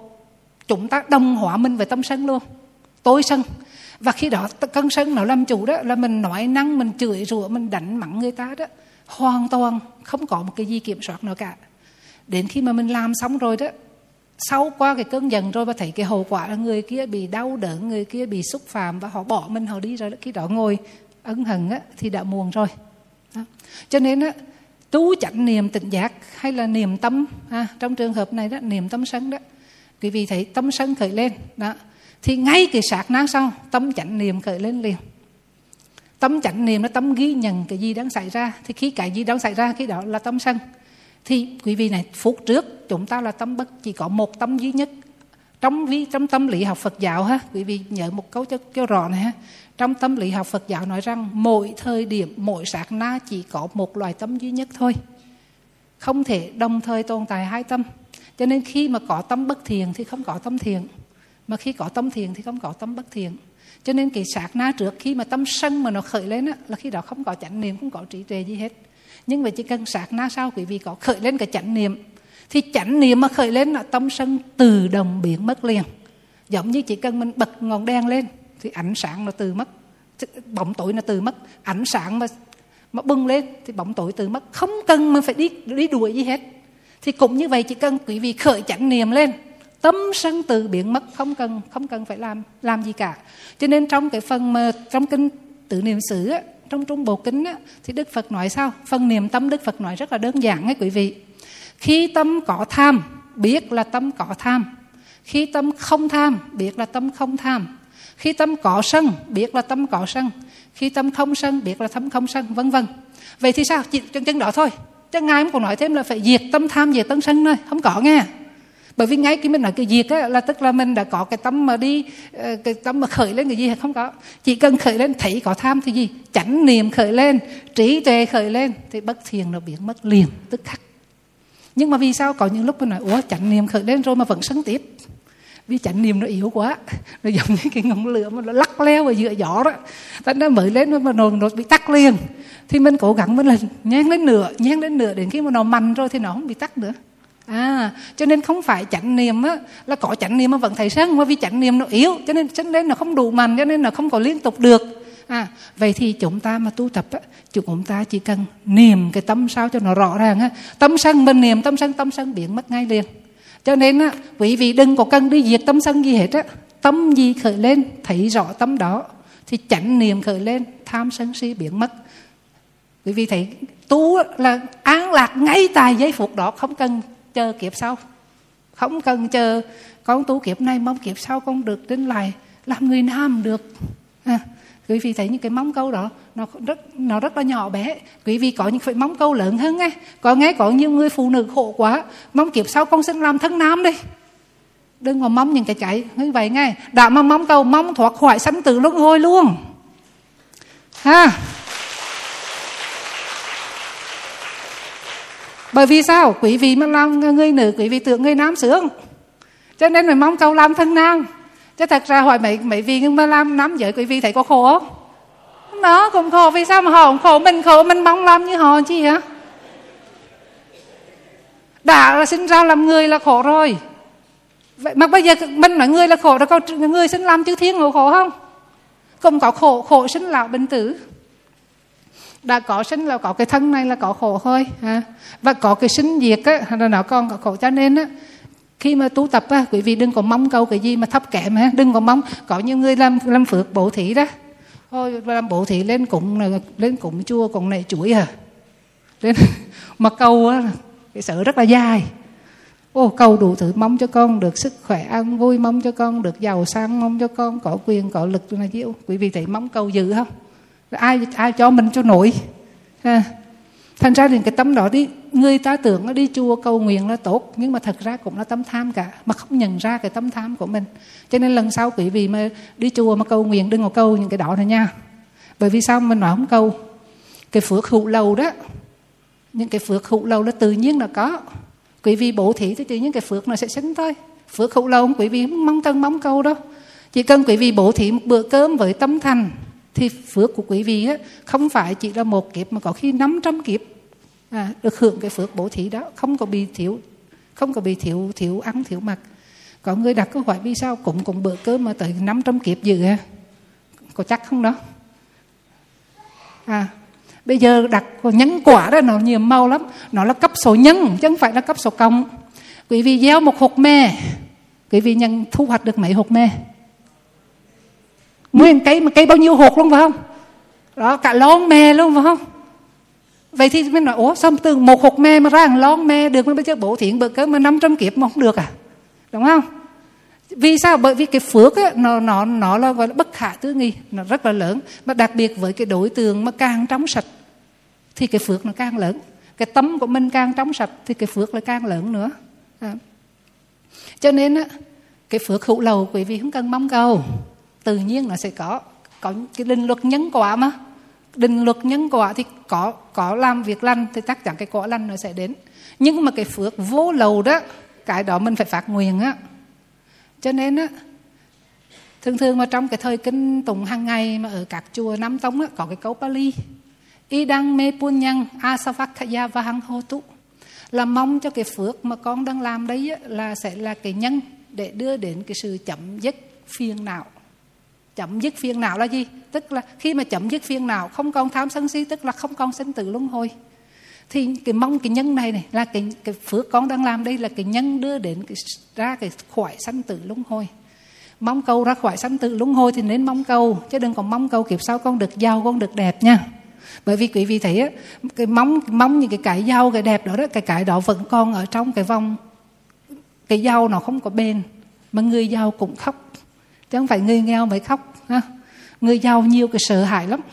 À, hồi nãy là có nghe một chị phật tử đó khi mà sư cô tới sớm đó thì cũng nghe gì phân tâm, tâm, tâm sự là rất là nhiều cái nỗi sợ hãi sợ mất của sợ mất mạng sợ mất đủ thứ hết á. À, thành ra là không phải người giàu là sướng đâu mà, mà người nghèo là đã khổ rồi ha người giàu cũng khổ bởi vì sinh ra trong tam giới này là điều con khổ cả. Cho nên khi mà chúng ta tu hành á, đã không phát nguyện thì thôi. Mà quý vị nhớ mà phát nguyện á, là phát nguyện. Quý vị thấy là trong cái câu mà quý vị hồi hướng ở trong kinh bắc bắc tông đại thừa cũng vậy. Nguyện đem công đức này hướng về khắp tất cả đệ tử và chúng sanh đều tròn thành phật đạo. Mà phật đạo là gì? Phật đạo tức là thành phật mà thành phật là thoát khỏi sanh tử luân hồi cho nên cũng ta mà nguyện thì nguyện thành phật cái đừng có thành người này người kia ha. Quý vị nhớ nha. À, nguyện thành phật thôi. Bây giờ đó nói tới hai cái loài tâm. Tiếp theo là tâm si. À, tâm si cũng có hai loài tâm si thọ xạ. À, tâm si thọ xạ hợp hoài nghi. À, tâm thứ nhất là, là tâm si thọ xả hợp hoài nghi. Và tâm si thứ hai là tâm si thọ xả hợp phẩm dật như vậy tâm si là tâm gì? Si mê là vô minh là không thấy rõ. À, mà cái vô minh này đó mình cứ nhiều khi mình chửi người ta mình thấy người nào mà chậm chạp đó, rồi học mà lâu hiểu lâu nhớ mình nói chao si mê dữ vô minh dữ mà không biết rằng tại bản thân mình cùng vô minh. Bởi vì quý vị biết rằng ai mà hết vô minh? A la hán về phật thôi. Chứ còn a la hàm mà vẫn còn vô minh đó nha. Có một bốn bậc thánh phải không? À, bậc đầu tiên gọi là tu đà hoàng bậc thứ hai là tư đà hàm bậc thứ ba là a na hàm và bậc thứ tư là a la hán à, thì mỗi bậc như vậy đó lấy cái gì để mà đánh để mà đánh giá rằng là người này đắc được cái quả thứ nhất? Đắc được quả thứ hai, quả thứ ba, thứ tư. Đố cái vì ai ai biết được chuyện đó? Lấy cái gì để đánh giá được là à người này đắc quả tu đa hoàng rồi, quả đầu tiên. Quả đầu tiên còn gọi là quả dự lưu hay là quả nhập lưu. À còn cái từ mà tu đa hoàng á, là luôn tiền đấy để giải thích cho quý vị cái từ tu đa hoàng từ cho từ phiên âm của cái từ tiếng Pali là sota panna chữ sota là sota cộng với apanna. Sota là dòng dòng thẳng dòng nước. Và apanna là nhập vào như vậy nhập vào được dòng thánh thì gọi là nhập lưu. Và phiên âm là tu đà hoàng. Mà mình nghe tu đà hoàng nhiều khi mình hiểu tu đà hoàng là cái gì phải không? Mà quý vị thấy biết cái Pali nghe ngồi dễ không nè? Sota panna sota cộng với apanna. Sota là dòng thánh. Apanna là nhập vào nhập vào dòng thánh. Nghĩa này vì nghĩa là vị này đã đi được vào dòng thánh rồi trở thành một bậc thánh thứ nhất thánh nhân rồi. Mà người mà vào được cái dòng thánh này đó thứ nhất á, là không có đọa vào bốn cái bốn cái cảnh khổ, là địa ngục, ngạ quỷ, súc sanh và atula nữa. Nếu như có sanh trở lại là làm người và làm chư thiên thôi. Cái thứ nhất. Và cái thứ hai đó, và có tái sanh đi nữa đó, thì tối đa là bảy lần thôi. Không có quá, không có qua lần thứ tám. Gọi là, cho nên con gọi là thất lai. Thất là bảy.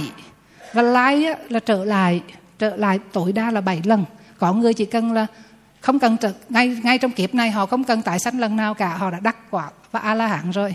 À, thì một người nào thế nào là cái tiêu chuẩn gì để đánh giá rằng là người này chứng đắc được quả tu đà hoàng? Đó là diệt được bao nhiêu kiết sử. À, từ kiết sử đó tiếng tiếng Pali là chữ Sanyochana à, và cái từ tiếng tiếng Hán Việt của mình là chữ kiết là gì? Là trói buộc. Và sự là sai khiến những cái pháp bất thiện, nó nó trói buộc, nó, cái tâm của mình, nó sai khiến, cái tâm của mình khiến cho mình hành động bất thiện, thì gọi là kiết sự. Thì có cả thầy là 10 kiết sự. Thì khi mà người nào diệt được ba kiết sự đầu tiên, thì người đó được vào cái dòng thánh, được vào tu đà hoàng. Ai nhớ được ba kiết sự đầu tiên mà mà cần diệt được là gì không ạ à dạ mời mời thầy. Dạ thưa thầy nói và không mất được cho nó nhanh. Thầy thầy dòng thầy lợi Dạ đúng rồi xa thu cho thầy trao một tay ha rất thuộc bài ha. Thân kiến hoài nghi và giới cẩm thụ. À, thì á, thân kiến tức là chấp rằng cái thân này là ta à, là của ta. Hoài nghi tức là hoài nghi đối với phật pháp tăng và giới. Và giới cẩm thủ là chấp thủ vào những cái giới cẩm sai trái. Vì cho nên khi người nào mà diệt được ba cái này ba cái ba cái kiệt sự đầu tiên này đó mà diệt đấy là diệt một cách tuyệt đối. Diệt là giống như là nhổ cỏ mà nhổ luôn tận gốc á, thì nó không còn không còn sinh trở lại nữa. Còn ví dụ như mà diệt mà bằng cách thiên chỉ đó, vô ngồi thiền á, thì tâm mình rất là yên. Nhưng mà đến khi mình ra khỏi thiền á, thì mình vẫn khởi phiền não lại. Vì vì thấy không? Vì vì mà hành thiên chỉ đó, vô ngồi thiền thì mình cảm thấy tâm mình là bình an lắm. Sao mình cũng giận không sân bực ái cả. Có người vô trương thiên 6 tháng, mình nghĩ chắc mình thanh thảnh rồi có sao mình cũng giận ai cả? Mà tệ ra là vì có ai chọc dần đâu. Khi nào đi ra cho nên các trường thiên người ta không cho ở lâu đó. Ở 6 tháng bắt đi ra đời lại ra tiếp xúc với cái, cái với cái người phàm phu tục tử mà họ chửi họ mắng đó để coi thì tâm mình có khởi lên sân hận không mà biết.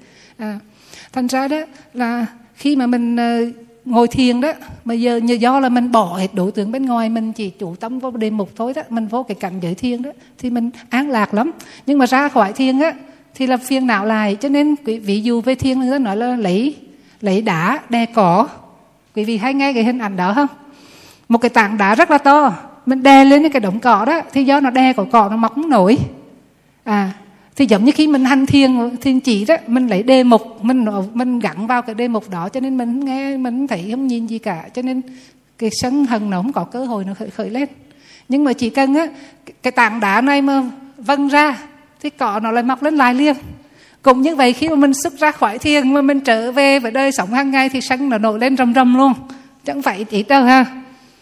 Nhưng mà đó, hành thiền quảng á, mà mình thấy rõ được thực tánh của các pháp, thấy nhìn cái gì cũng thấy ngay, đó là vô thương nó là khổ, là vô ngã rồi đó. Thì diệt được là diệt tận gốc luôn. Cho nên người nào mà chứng đắc được tu đà hoàng á, mà diệt được ba kiệt sự này rồi đó, thì không bao giờ cái kiệt sự đây sinh trở lại. Dù người này này họ chết họ sinh ra là một cái người khác sinh vô một cái thể cái cảnh giới. Ví dụ sinh qua bên cạnh các cái nước hồi giáo đi không có phật giáo nhưng mà họ vẫn không có ta kiến. Họ vẫn không có bị chấp vô cái giới cấm thủ. Họ vẫn không hoài nghi ờ, về những cái chân lý. Bởi vì nói là Phật pháp tăng thật ra chỉ nói Phật pháp á, Phật là người tìm ra chân lý. Pháp á, chính là chân lý là những cái quy luật của sự sống thôi. À, thành ra là có những người quý vị thấy họ sinh ra trong cái sự sợ hồi giáo nhưng mà họ sống rất là đạo đức họ sống rất là hiền thiện và họ không có bị những không bị họ cảm thấy rằng những cái gì mà sai trái họ không theo. À, chứ không phải là ai cũng sai chính là nhờ gì? Có những người là họ đã sinh ra họ đã diệt được những cái kiệt những cái kiệt sự đó rồi. À. bây giờ cái tân thì cái tân thạnh thứ hai gọi là tứ đa hàm. Cái từ tứ đa hàm cũng là từ phiên âm có có ba chữ cộng lại là sa cộng với eka cộng với là agami. Cho nên mình gọi là saka đa gami à, saka đa gami chỉ là gì? Là trở sa là với eka là một và agami là trở lại trở lại một lần nữa. Cho nên mình dịch là nhất lai. Chỉ trở lại một lần thôi tức là đó người nào mà đã đắc tới cái quả này gọi là tứ đa ham hoặc gọi là nhất lai đó thì người đó đó chỉ còn sanh trở lại cái quả dục giới này một lần thôi. À gọi là nhất lai. Và diệt cái gì thì họ trở thành tứ đa ham à. hai cái kiệt sự tiếp theo là dục ái và sân. Thầy nói chữ tham sân á, thì à, nó chung chung quá bởi vì ái nó chia ra ba loại ái. Dục ái sắc ái và vô sắc ái. Dục ái là tham ái đối với dục ngũ dục sắc thanh hương vị xúc này. Còn sắc ái á, là cái tham ái đối với quại sắc giới. Và vô sắc ái là tham ái đối với quại vô sắc. Quý vị thấy đó thường thường mà người ta tu thiền đó thì vô được thiên sắc giới là nó ghê gớm lắm. Không phải thương đâu quý vị. Thiên sắc giới đó là sơ thiên nhị thiên tam thiên tử thiên đó. Mà lên tới tử thiên của sắc giới đó ha là người đó có thân thông luôn à, có tha tâm thông là biết được tâm của người khác. Có được là thần túc thông bay được trên trời có thể đi trên mặt nước có thể đi xuyên tường. Rồi người ta có là thiên nhị thông có thể nghe được âm thanh của tất cả các loài ở tất cả các cảnh giới. À, rồi có thiên nhãn thông là thấy được các cái chúng sanh ở trong các cảnh giới. À. rồi người ta có là uh, túc màng thông là nhớ được kiếp trước. À, không nhận nhớ kiếp trước này mà năm kiếp, mười kiếp, trăm kiếp, một ngàn kiếp muốn nhớ tới đâu là nhớ tới đó. Năm cách đây năm trăm kiếp mình sinh ở đâu hè là họ chỉ cần nhớ hướng cái tâm tới. Xảy ra kiếp trước mình làm ông vua. Nhưng mà ông vua đó ác quá giết người nhiều nhiều quá. Cho nên sau đó đò vô địa ngục. À thấy hết nhớ hết á. Và cái cuối cùng đó thì à, lục thông ha thì năm cái thông đầu đó thì chỉ cần tu tu, tu à, thiên, tự ngang tự thiên là được. Nhưng mà có cái thống thứ sáu là lầu tầng thông á, thì thiên chỉ không không có làm được. Lầu tầng thông là gì? Diệt hết tất cả phiên não, lầu hoặc á, thì phải tu thiên quán, phải tới bậc a la hán mới có được lầu tầng thông. À thì còn ờ, ngang tử thiên đó ha, là họ đã có thần thông rồi đó. Và nếu như người mà đắc tử thiên, hoặc là đắc sơ thiên, từ sơ thiên tới tử thiên đó, mà người đó chết, mà với cái tâm thiên là họ sinh lên cõi trời sắc giới mà cõi trời sắc giới, cái dung sắc thu thắng, họ là những vi phạm thiết. Họ có oai lực, có quyền lực rất là lớn. Vậy đó, mà nếu như mà sinh lên những cái cõi rơi sắc giới hoặc là vô sắc giới, quý vị thấy tuổi thọ rất là nhiều là dung với cõi vô sắc giới thì dung sắc thu thắng. Cõi vô sắc thì họ không còn sắc nữa, chỉ còn tâm thôi. Nhưng mà một cái điều rất là nguy hại mà đức phật khuyên mình không nên mà, nhưng mà dính vào cái đó là bởi vì dính vào cái cõi sắc giới, gọi là vô sắc ái sắc ái hoặc vô sắc ái đó thì chúng ta không thể thoát khỏi sanh tử luân hồi. Mà vì sao mình không nên tham đắm vào đó? Bởi vì dù là chúng sanh là làm phàm thiên đi nữa đó thì cũng có tuổi thọ nhất định thôi. Dù là có vài triệu tuổi đi nữa thì hết cái phước của cái sắc giới. Hưởng hết phước rồi thì bắt đầu tới hưởng cái gì? Hưởng cái cái quả quả bất thiện. À, hoặc là cái quả xấu hơn tức là đi từ từ thì có thể là người này mà hưởng hết cái quả trên sắc giới. Nếu như cái phước của họ mà quả nhân thiên còn thì họ sẽ xuống sinh làm người. Họ có những người đó mà họ sinh ra mình thấy họ rất là đẹp họ rất là hiền thiện. Họ sinh ra gia đình giàu có và họ hoài mọi thứ đối với họ là điều là sang trọng quý phái cả. Thì phần lớn những người này là họ sinh từ đến cõi trời xuống. Cái phước của họ vẫn đang còn đó. À, rồi còn ngược lại đó có những người mà sinh ra mà bị thiếu thốn bị dị tật bị đau khổ bị đánh đập đó. Thì chắc là họ từ dưới đó lên đó. À, cái, cái, cái, cái, cái, cái phần mà cái nghiệp của bất thiện mà trổ, trổ ra đó thì hầu như là khó mà ai mà ngăn được. Cho nên á mình có đừng có mong cầu là sanh lên được quả vô sắc hay quả sắc giới. Bởi vì sanh lên đó hết phước nó cũng phải đi xuống thôi. À, cho nên đức phật nói có cái, cái hai cái kiệt sự kia nữa là vô sắc ái và vô sắc ái à vì vậy cho nên ở đây nói là tham sân thì chưa có chưa có chi tiết lắm mà mình phải nói là dục ái và sân. Nhưng mà dục ái và sân này á, nó cũng rất là khó diệt. Cho nên là cái giai đoạn đầu mà tứ đa ham á, thì chỉ mới diệt được là cái phần thô thôi làm mùi lược bớt thôi. Tức là cái phần thô thì diệt bớt nhưng còn phần vi tế. Nhưng sân bởi vì thấy sân có sân thô và sân vi tế phải không? Cái sân vi tế đó là cái sân thô thì nó quá rõ ràng rồi nó biểu hiện qua lời nói có hành động rồi. Đó là sân thô ha. Còn cái sân vi tế đó có những lúc quý vị giận mà không ai biết mình giận. Không? nhìn bên ngoài thì thấy rất là trầm tĩnh ha. Nhưng mà trong lòng hơi buồn. Ai mà nói cái câu ai mà nói cái câu gì mà mình không vui mình không thích á, thì trong lòng mình hơi buồn. Thì cái buồn đó cũng là tấm sân đó quý vị. Sân vi tế bởi vì sao? Vì sao mình dám nói buồn đó là tấm sân nè? Vì trong trăm một trăm hai mươi một tâm chỉ có hai tâm là thọ ưu thôi. Ưu là buồn thôi. Mà tâm tâm buồn đó là tâm sân ngời. cho nên á ngồi ngồi không mà tự nhiên thấy buông buông hôm nay trời nhẹ lên cao, tôi buồn không biết vì sao tôi buồn ha vậy là tâm si tâm gì? Tâm sân cộng với tâm si. À cái buồn là tâm sân mà không biết vì sao buồn là tâm si. Cho nên nghe thơ thì hay mới tẻ ra sân mười si không à? À, cho nên quý vị khi nào mà đem thơ ca ra mà phân tích và ví dụ pháp á, phân tích tâm mà tệ ra tâm của mấy vị thí sĩ lui tới tham sân si không à? Có gì hay đâu không? Cho nên không dám làm thơ nữa phải không? Không làm thơ đào thì được. Làm thơ đào để mà cảnh tình sách tận đó. Quý vị thấy có những bài thơ đào như là quý sơn cảnh sách. Có quý vị đã đọc bài quý sơn cảnh sách chưa? Có ai thuộc ba quy sơn cảnh sách chưa? À cho nên vì chưa thẩm tướng trao. Ai mà thuộc quy sơn cảnh sát rồi mới thẩm tướng trao đó nha. Hay lắm. À, cảnh sát là cảnh tỉnh và sách tặng người tu tập. Những cái bài văn mà đọc lên người rất là hào hùng. Đọc cái tự nhiên là mình cảm thấy rằng mình phải tu tập nhiều hơn nữa. À. bị kỹ trường phú ngạ diệt nhiệt diệt nhị bất bất khinh từ thân nhi thổi khuất là người đó đã là trường phu thì ta cũng phải vậy. Đừng có từ khinh mình mà thổi lui. Những cái lúc mình phiền nào mình thất vọng mình buông chán thì mình nghĩ tới những cái bậc tiên bối của mình những cái bậc là là đài đài thạch trong đài tông lâm ở trong Phật giáo. Như các ngài trưởng lão ở trong nước Việt Nam mình cũng có những ngài như là Hòa thượng Thích Minh Châu, Hòa thượng Thích Thanh Từ. Là những cái vị mà cuộc đời của họ cũng phải trải qua rất là nhiều khó khăn. À, nhưng mà họ đã vượt qua những cái cái cái khó khăn đó. Quý vị biết cái thời cái thời mà nổi chiến của nước mình đó, đời sống của người tu rất là khó khăn.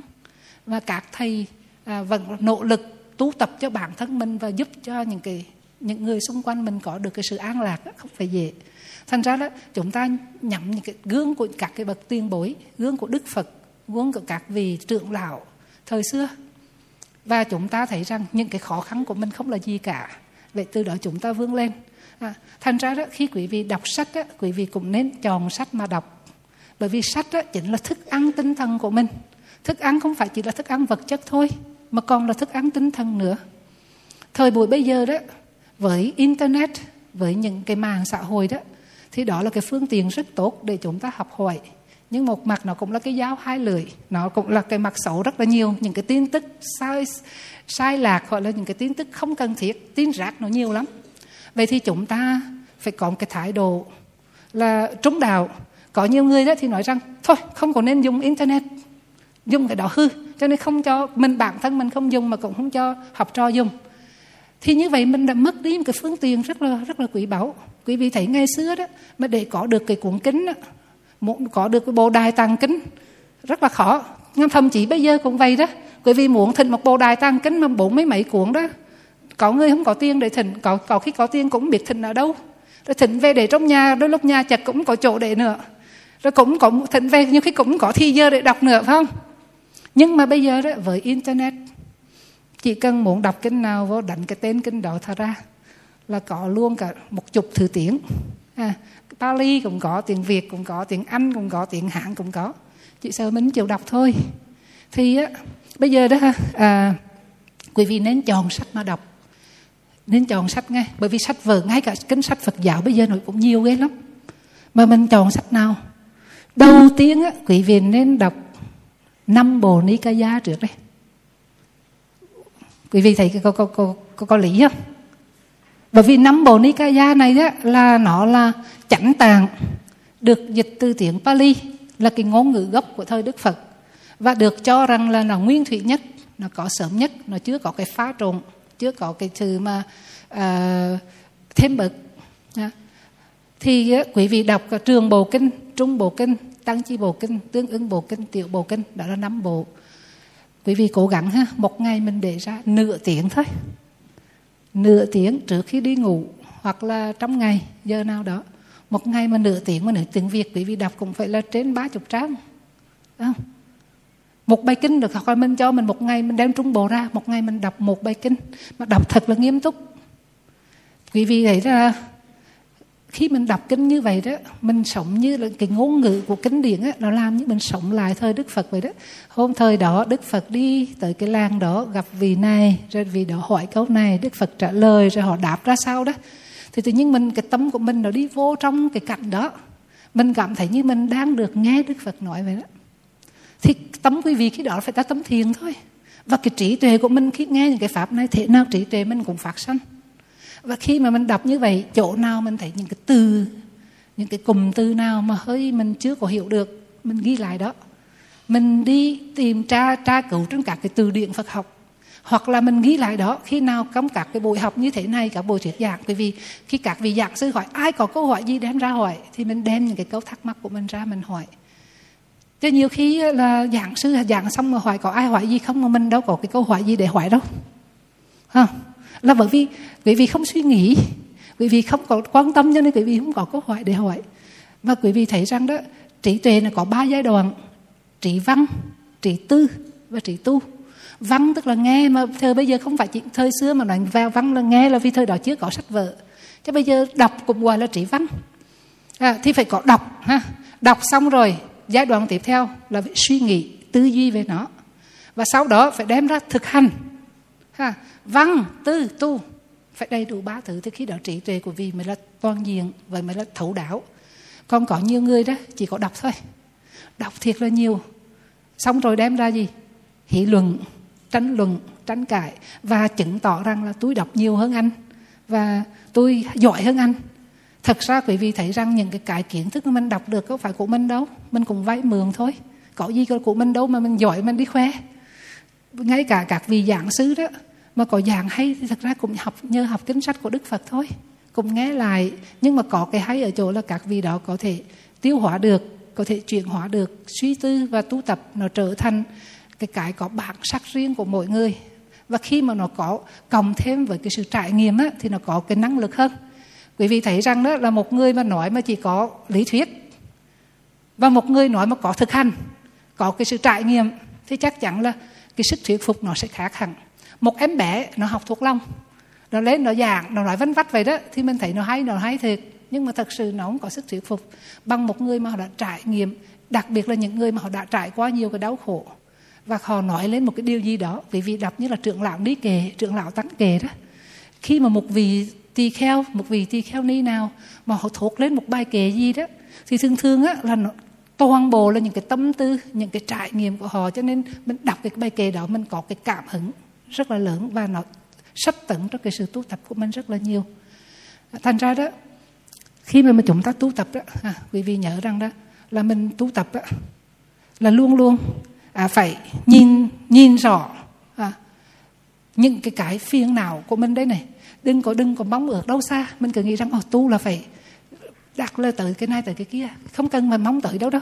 ngay từng cái mỗi giây phút mình thấy được cái tấm của mình á thì mình đã có cái sự tiến bộ rồi hồi nãy đang nói tới dục ái và sân đó. Ha thì dục ái là mới chỉ ngay tới tứ đa ham á là mới chỉ diệt được dục ái và sân ở dạng thô thôi. À. cho nên á, quý vị thấy rằng là ai mà nói rằng tôi tôi bữa nay tôi tu giỏi lắm tôi tu tôi tu tu năm sáu năm nay bây giờ tôi không có sân nữa. Khi mà quý vị nói tuyên bố mà tôi không có sân nữa đó đồng nghĩa với mình tuyên bố là mình đắc cái gì rồi nữa. Anaham tầng quả thứ ba luôn đó. Anaham là diệt hết toàn bộ hai dục ái và sân diệt một cách hoàn toàn. Dạ. Cho nên là lần sau đừng có đài ngôn ha. Đừng có nói bữa nay tôi hết sân nữa nghe. Vì mình chưa mình sân là mình không có thấy thôi. Mình chưa đủ tệ, tệ nhì để để được cái tấm sân của mình. Hoặc là chưa bị chưa có cái duyên để cho cái tấm sân nó sinh khởi à cho nên là mình chưa có phải dâm sân thôi chứ mình chưa chắc là mình đã hết sân hay chưa. À. À thì như vậy qua cái tân thánh thứ ba đó Anaham chữ Anaham là gì? A cộng với là Agami A, Ana cộng với Agami. Thì Ana là không Agami là trở lại không trở lại. À, cho nên dịch là bất lai. À, bất lai là không trở lại là bậc thánh thứ ba đó. Mà không trở lại là không trở lại chỗ nào? Không trở lại quậy dục giới. Những vị nào mà đắc Anaham rồi đó thì các vị đó chỉ sanh lên cõi trời sắc giới gọi là sắc cửu cảnh thiên. Và ở trên cái cảnh giới đó đó vì đó sẽ tu tập và chứng đắc a, a la hán họ không có trở lại quả dục này nữa. Ừ, cho nên gọi là bất lai. Thì bất lai á, thì diệt hết hoàn toàn. Năm cái này gọi là năm hà phân kiệt sự. À, cộng lại nữa là thân kiến hoài nghi giữa cầm thủ dục ái và sân diệt hoàn toàn bây giờ tới cái quả cuối cùng quả vị cao nhất là quả vị a la hán à a la hán á diệt hết năm cái kiết sự còn lại. Bây giờ ai nhớ được năm cái kiết sự còn lại? Mời thầy luôn. Thật ra con không nghiên cứu sâu nhưng mà con biết chắc chắn là bốn thứ là sắc ái vô sắc ái trạo cử vô minh. Còn cái hôn trầm này con đang lẫn lẫn lựa ngạ mạn. Cái cái, dạ, cái mà thầy giới thiệu là dạ, ngạ dạ, mạn. ngã mạn. Ừ. dạ vậy là sắc ái vô sắc ái trảo cự vô ngã mạn ngã mạn và vô minh. Đúng dạ, rồi. dạ. Dạ cảm ơn thầy. Phật. dạ. Đó năm cái phía thường phân kiết sự là cái cái mà cả khó khó trì đó ha. Là sắc ái vô sắc ái. Chữ trào cử hay còn gọi là phỏng vật ngạ màng và vô minh. Cho nên quý vị thấy rằng là sắc ái vô sắc ái thì mình khỏi nói ra ha. Bởi vì ai mà sợ đắc được cái gì là người ta dính vô cái đó liền à, mình mà mới có một- cái chút cái tài sản nhỏ nhỏ thôi mình cũng đã dính mắc vô cái tài sản của mình rồi. Huống gì mà người ta sinh tới cõi trời phàm thiên người ta có thân thông làm sao mà không dính mắc được ha? Cho nên sắc ải vô sắc ải rất là dễ bị dính và rất là khó trị. Cái mà phỏng vật á à cho nên cái tâm si mà đây hai cái nói là si si cái ta- hai loại tâm si hồi nãy đó ha, tâm si hợp hoài nghi và tâm si hợp phỏng vật thì cái hoài nghi vậy mà nó dễ diệt bởi vì khi mà mình không hiểu rõ mình mình nghĩ thôi các quý vị mới chỉ cần hiểu rõ cái là không còn nghi nữa. À, ví dụ như nghi ngờ phật nghi ngờ pháp nghi ngờ tăng nghi ngờ giới đó thì cái đó dễ trừ phải không? Nhưng mà cái trừ cái phỏng vật đó là khó lắm á. Phỏng vật là gì? Cái tâm mà nó không có định tĩnh được. Nó cứ lăng xăng nhớ nghĩ thôi. Quý vị vào ngôi thiền quý vị sẽ thấy ngay cái phỏng vật liền. Bình thường mình cũng có phỏng vật nhưng mà mình không có thấy. Vì mình là một với nó rồi chứ mình đâu có thấy nó nữa. Không? Nhưng mà khi mình vô ngồi thiền đó mình mới thấy ôi cha tại ra muốn theo dõi hơi thở thôi mà nó khó quá. Khoảng vài hơi thở thôi là bắt đầu cái tâm mình nó nhớ nghĩ lăng xăng rồi. Có nhiều người lên thưa thưa thầy vì sao mà con ngồi thiền con ngồi không được tâm con nó vòng có đi. Con xong xong con tề có đi. Thật ra quý vị không có tề đâu ai cũng vậy hết. Ai cũng vậy hết. Bản chất của tâm là vậy. Bản chất của tâm là lắng xăng. À, bản chất của tâm là vòng động. Nó luôn luôn nắm bắt cái này cái kia nếu như mình không cho nó một đêm một để nó bám vào thì nó cứ lăng xăng. Cho nên là ngồi xuống nó thấy phóng vật là chuyện đương nhiên rồi đó. Bây giờ qua làm sao là bây giờ làm sao là thấy được phóng vật là thôi. Cho nên tâm có phóng vật thì thấy tâm có phóng vật thôi. Tâm tạng loạn thấy tâm tạng loạn là được rồi. Khi mình thấy tâm tạng loạn thì tâm nó không tạng loạn nữa đúng không? Chỉ khi mình không thấy nó mới tạng loạn. À, cho nên cái hay của cái thấy là ở chỗ đó à vậy thì đó, tâm si hợp phẩm vật thì phải tới a la a la hán mới diệt được. Thì cái từ a la hán đó, cũng phải giờ phân tích từ vựng luôn. Chữ a la hán là ari, cộng với chữ hăng. Ari là kẻ thù, mà hăng là giết. Cho nên giết kẻ thù thì tiếng hán là gì nè? Ai có nghe cũng quen quen không? Giết kẻ thù. Nghe cái ghê sờ quá ha. Nhưng mà kẻ thù bên trong á, gọi là sát tặc. Quý vị có nghe rồi ha?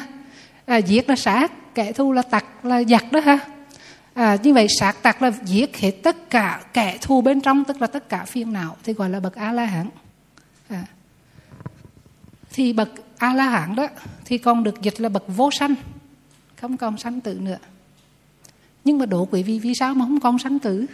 Vì sao mình nó chết đi thì mình sanh trở lại mà các vị a la hán chết đi không sanh trở lại? Quý vị suy nghĩ trả lời câu hỏi này. Vì sao chúng ta phàm nhân chết đi không những phàm nhân mà ngay cả ba cái quả thánh đầu đó tư đà hoàng tư na hồng và a na hàm đó chết đi không sanh trở lại. Mà vì sao bậc a la hán chết đi không sanh trở lại? Cái gì khiến họ không sanh trở lại? À cái gì nè? Nam mô Bổn sư Thích Ca Mâu Ni Phật, ông bạch quý sư. Theo con hiểu, hiểu các vị A La Hán chết không sanh trở lại là con theo con nghĩ là các vị đó đã làm chủ sanh già bệnh chết cho nên các vị đó không tái sanh trở lại. Hay như Đạo Phật con xin hết. làm chủ như thế nào làm chủ có nghĩa là ví dụ như à, làm chủ già đi già người đó vẫn đi mạnh khỏe không chống gậy không gì hết là làm chủ được cái già còn làm chủ được cái bệnh là không sợ bệnh còn làm chủ được cái chết là muốn chết lúc nào thì thì họ dùng dùng cái khả năng mà trong thiền tứ niệm xứ á, họ quán chiếu ừ, hơi thở của họ để nhập thiền. A di đà phật con xin nói. Ừ, chưa chính xác lắm. À, các vị không còn nghiệp cho nên không còn sanh trở lại ha? nghiệp nhiều lắm làm sao hết nghiệp được? Vô số kiếp á. Từ quả từ vô thị kiếp cho tới bây giờ mà mình nói mình hết nghiệp là câu này cũng chưa chính xác nghiệp mà nói hết là khó lắm quý vị. Nó không có cơ hội nào trổ thôi. Nó trở thành vô hiệu nghiệp thôi chứ không phải hết nghiệp đâu. Nó không có cơ hội để trổ khi vì đó là là không còn sanh trở lại. Chứ còn mà nếu như đức phật á, ngay cả ngài thành phật rồi đó, nghiệp vẫn trổ. Quý thầy phải trổ không? Vẫn có trổ chứ. Đức phật ngài vẫn bị già, ngài vẫn bị bệnh. Thậm chí đó, ngài bị chỉnh đệ tử của ngài mà mưu sát. Mà không giết được thôi, nhưng mà vẫn làm cho ngài bị chảy máu. Thì cái đó là nghiệp trổ. Cho nên không thể nói hết nghiệp mà không sanh đâu, nghiệp vẫn còn. À vậy thì bây giờ quý vị suy nghĩ sâu xa thêm tí nữa. À mời sư cô. Dạ, A Di Đà Phật, Bạch Ni sư, con nghĩ quý ngài A La Hán vì quý ngài không thấy sanh là do quý ngài đã thoát ly được sinh tử luân hồi nên không còn luân hồi trở lại. À, làm vì sao thoát ly được? Cái nguyên nhân nào khiến các ngài thoát ly được? À, các bậc a lán đã diệt hết tham sân si thì họ hết tham rồi họ không còn muốn tái sanh để tận hưởng những cái gì ở dục giới nữa. Theo đó là theo con hiểu như vậy thôi đúng rồi đúng rồi. Tức là đây là nghiệp mà mình đã tạo thì không còn, vẫn còn nghe. À nếu bây giờ có quan trọng đây là ái diệt là niết bàn. Cái cái cái tham ái là cái đứng đầu của phiền não.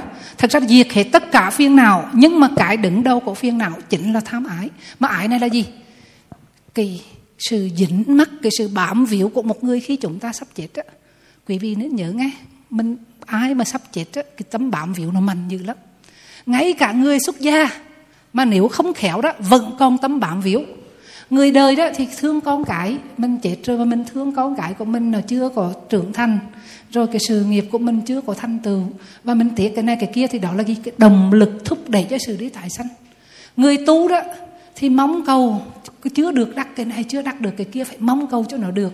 Có thậm chí đó có những vị á, mà phát nguyện là muốn xây một cái ngôi chùa mà bây giờ xây không xong là kiếp sau sinh trở lại để xây cho xong cái ngôi chùa đó. Thì nghe bởi nghe thì rất là mạnh mẽ. Nhưng mà thực sự ra đó cái cái nguyện này đó nó khiến cho mình bị trói buộc ở trong sanh tử luân hồi mà mình không nhận ra. Chính những cái ý muốn đó những cái cái, cái bám víu vào cái gọi là cái hữu ái cái mong muốn trở thành. Cho nên có ái có thụ có hữu cho nên có sinh. À quý vị thấy lý duyên khởi nó giải thích cái tiến trình sinh sinh diệt của mình. Vì sao chúng ta có sanh? Là vì ba cái người này này. Ba cái người này là ái thù và hữu. Đó. Ba cái đó gọi là ba nhân hiện tại đưa đến cái sự tái sanh trong tương lai. À, ái là sự dính mắc thủ là chấp giữ và hữu là mong muốn trở thành. Khi nào mà quý vị vẫn còn sống ở đây mà không còn ái không còn thủ không còn hữu thì không còn sanh cho nên mình nói á, nói cái gì là mình nói đúng theo những cái những cái giáo lý mà Đức Phật đã nói ra cho mình không có suy luận. Quý vị thấy không? Đức Phật giảng về lý duyên khởi để lý duyên khởi để giải thích cái gì? Giải thích vì sao chúng sanh sanh ra và làm thế nào để không còn sanh sanh tử luân hồi nữa. Câu hỏi câu cái, câu, câu lý duyên khởi này quý vị việc không phải là đơn giản đâu nghe. Vì mình nghe Đức Phật ngài mô tả rồi cho nên mình thấy nó dễ hiểu chứ nếu như mà mình mà một người mà đang còn đang còn là ngây ngô đi tìm hiểu một cuộc đời, thì chúng ta sẽ đặt câu hỏi, vì sao mình khổ? Quý vị thấy không? Ai cũng sẽ đặt câu hỏi, vì sao chúng ta ra đời? Vì sao chúng ta khổ? Và câu trả lời vô số vô số câu trả lời và mỗi câu trả lời nó sẽ là một học thuyết, một tôn giáo. Ví dụ như thiên chúa giáo thì câu trả lời, vì sao chúng ta sanh ra đời? Thiên chúa tạo nên. Đó vì sao chúng ta khổ? Thì định mình là như vậy. À, một người có con còn một cái tôn số tôn giáo mà thì tùy tin về định mình là sinh ra mỗi người có một cái số như vậy thì phải chịu thôi. Rồi có một số mà mà theo cái thuyết ngẫu nhiên thì nói ngẫu nhiên tình cờ ai sinh ra mà ngẫu nhiên người đó là hạnh phúc ngẫu nhiên là người đó đau khổ. Không ai có thể chọn được cái chuyện đó cả. À, thì mỗi cái cách giải thích hầu như các cái tôn giáo các triết học ra đời đều để trả lời cho các cái câu hỏi vì sao chúng ta sinh ra vì sao chúng ta đau khổ và làm thế nào chúng ta không có đau khổ nữa đúng không? Thì câu trả lời của đức phật là gì? Chúng ta sinh ra đời là bởi vì vô minh và tham ái chứ không phải vì cha mẹ đâu nha. À, có nhiều người nói đó cha mẹ vì cha mẹ sinh ra cho con còn muốn sinh ra đâu? Vì sao cha mẹ lại sinh ra con làm gì cho con khổ? Ha, mình cứ tưởng rằng là chỉ do cha mẹ mình mà mình khổ. Nhưng nếu quý vị mà hiểu á, trong tâm lý học Phật giáo, Đức Phật, trong kinh Đức Phật giải thích rất là rõ. Để mà một chúng sanh hình thành thì phải có ba yếu tố. Tinh tinh cha là một phần, huyết mẹ là một phần. Mà cái phần quan trọng nhất là gì? Thức tại sanh. Đúng chưa? Mà cái thức tại sanh nó mới là quan trọng có hai cái phần kia nó cũng quan trọng nhưng mà nó nó chỉ là một phần hai phần ba thôi. Vậy thì cái thức tại sanh của mình này vì khi mình chết mình đang còn bám víu vào cái dục giới này. Nó có cái động lực cho nên mình phải đi tìm kiếm cha mẹ mình tại sanh chứ. Vậy thì vì sao mình đổ thừa cho cha mẹ? À, cho nên là khi mà không hiểu thấu đạo thì chúng ta cứ trách lật trời gần trời xa.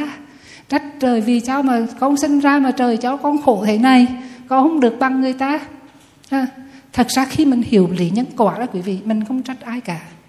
Tất cả những cái gì chúng ta có được và chúng ta không có được á, chúng ta đều xứng đáng hết á.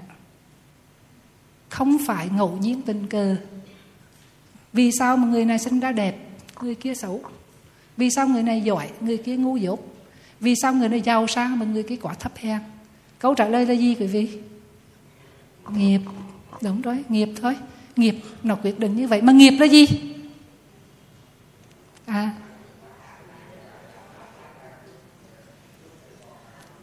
À, nghiệp là hành động có tác ý. À, nghiệp là hành động có tác ý.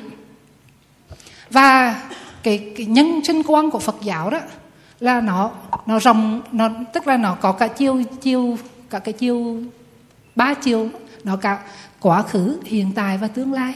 Như vậy mà giải thích được những cái hiện tượng có vẻ như là bất công.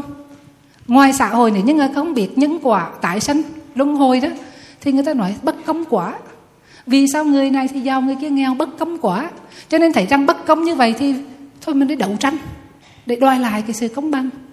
Mà quý vị thấy đấu tranh được không? Ha, đấu tranh để đòi lại công bằng, để để cho tôi giàu với tôi muốn giàu, tôi phải đi đấu tranh với người kia người kia là họ áp bức tôi thì tôi phải đi đấu tranh với họ tôi giành lại à. và khi mà mình đi đấu tranh á, thì mình khổ người kia cũng khổ à. và nếu như mình không có phước á mình đấu tranh mình thua à. phải đủ phước nữa chứ không phải đi đấu tranh là thắng đâu mà cái người mà có phước rồi thì thật chỉ họ không đấu tranh mà họ vẫn có phân à đó.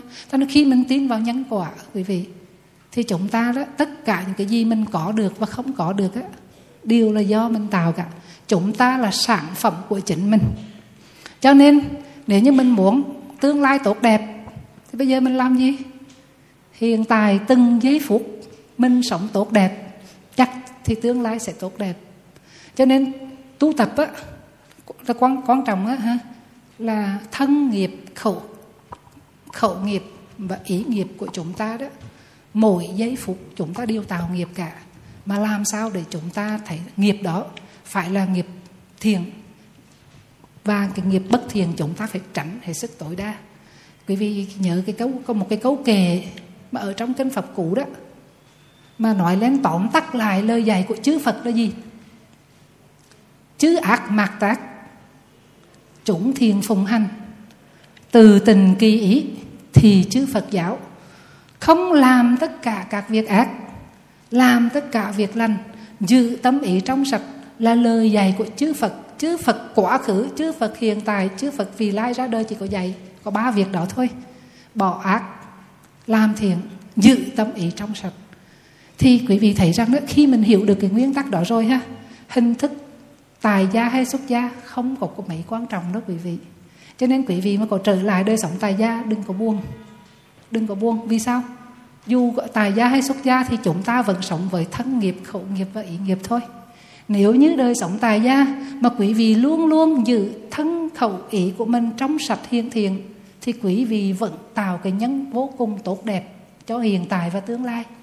Còn ngược lại, một người sống trong chùa với hình thức là một vị xuất gia mang y cà sa, nhưng mà không giữ giới trong sạch, không tinh tận tu tập, mà phóng dật dễ vui ngạ màng tật đố đầy dễ tham sân si thì người đó chỉ có hình thức tu hành mà không có nội dung, thì vẫn không có cái sự tiến hóa.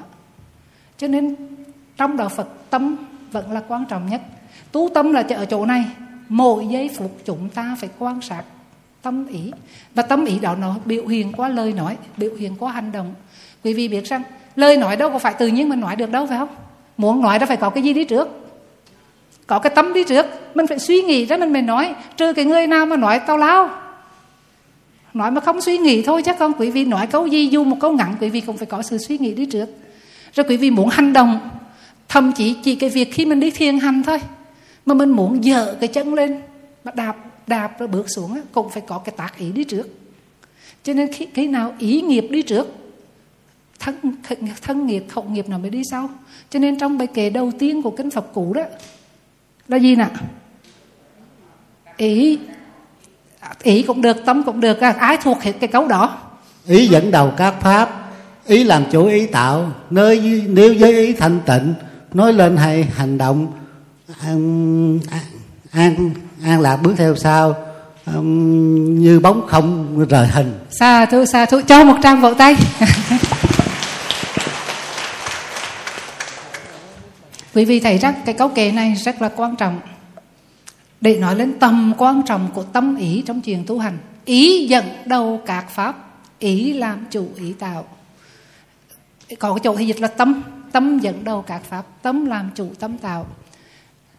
Nếu với tâm ô nhiễm, nói lên hay hành động, đau khổ liền theo sau, như bánh xe theo vật kéo. Thì quý vị thấy rằng đó, tâm khi nào nó cũng dẫn đầu hết á cùng một hoàn cảnh. Đúng không? Quý vị thấy là cùng một hoàn cảnh. Giống như sinh ra trong một gia đình mà có người cha là bê tha rượu chè. Hoàn cảnh rất là khó khăn, thiếu ăn, thiếu mặc. Mà hai người con, một người con thì quyết tâm nỗ lực vượt lên trên hoàn cảnh. Bản thân mình thấy cái người cha như bê tha như vậy, mình sẽ không bê tha rượu chè. Mình sẽ sống đàng hoàng, nghiêm túc. Mình sẽ nỗ lực học hành. Mình sẽ có công ăn việc làm đàng hoàng để mà mình nuôi thay đổi cái gia đình mình.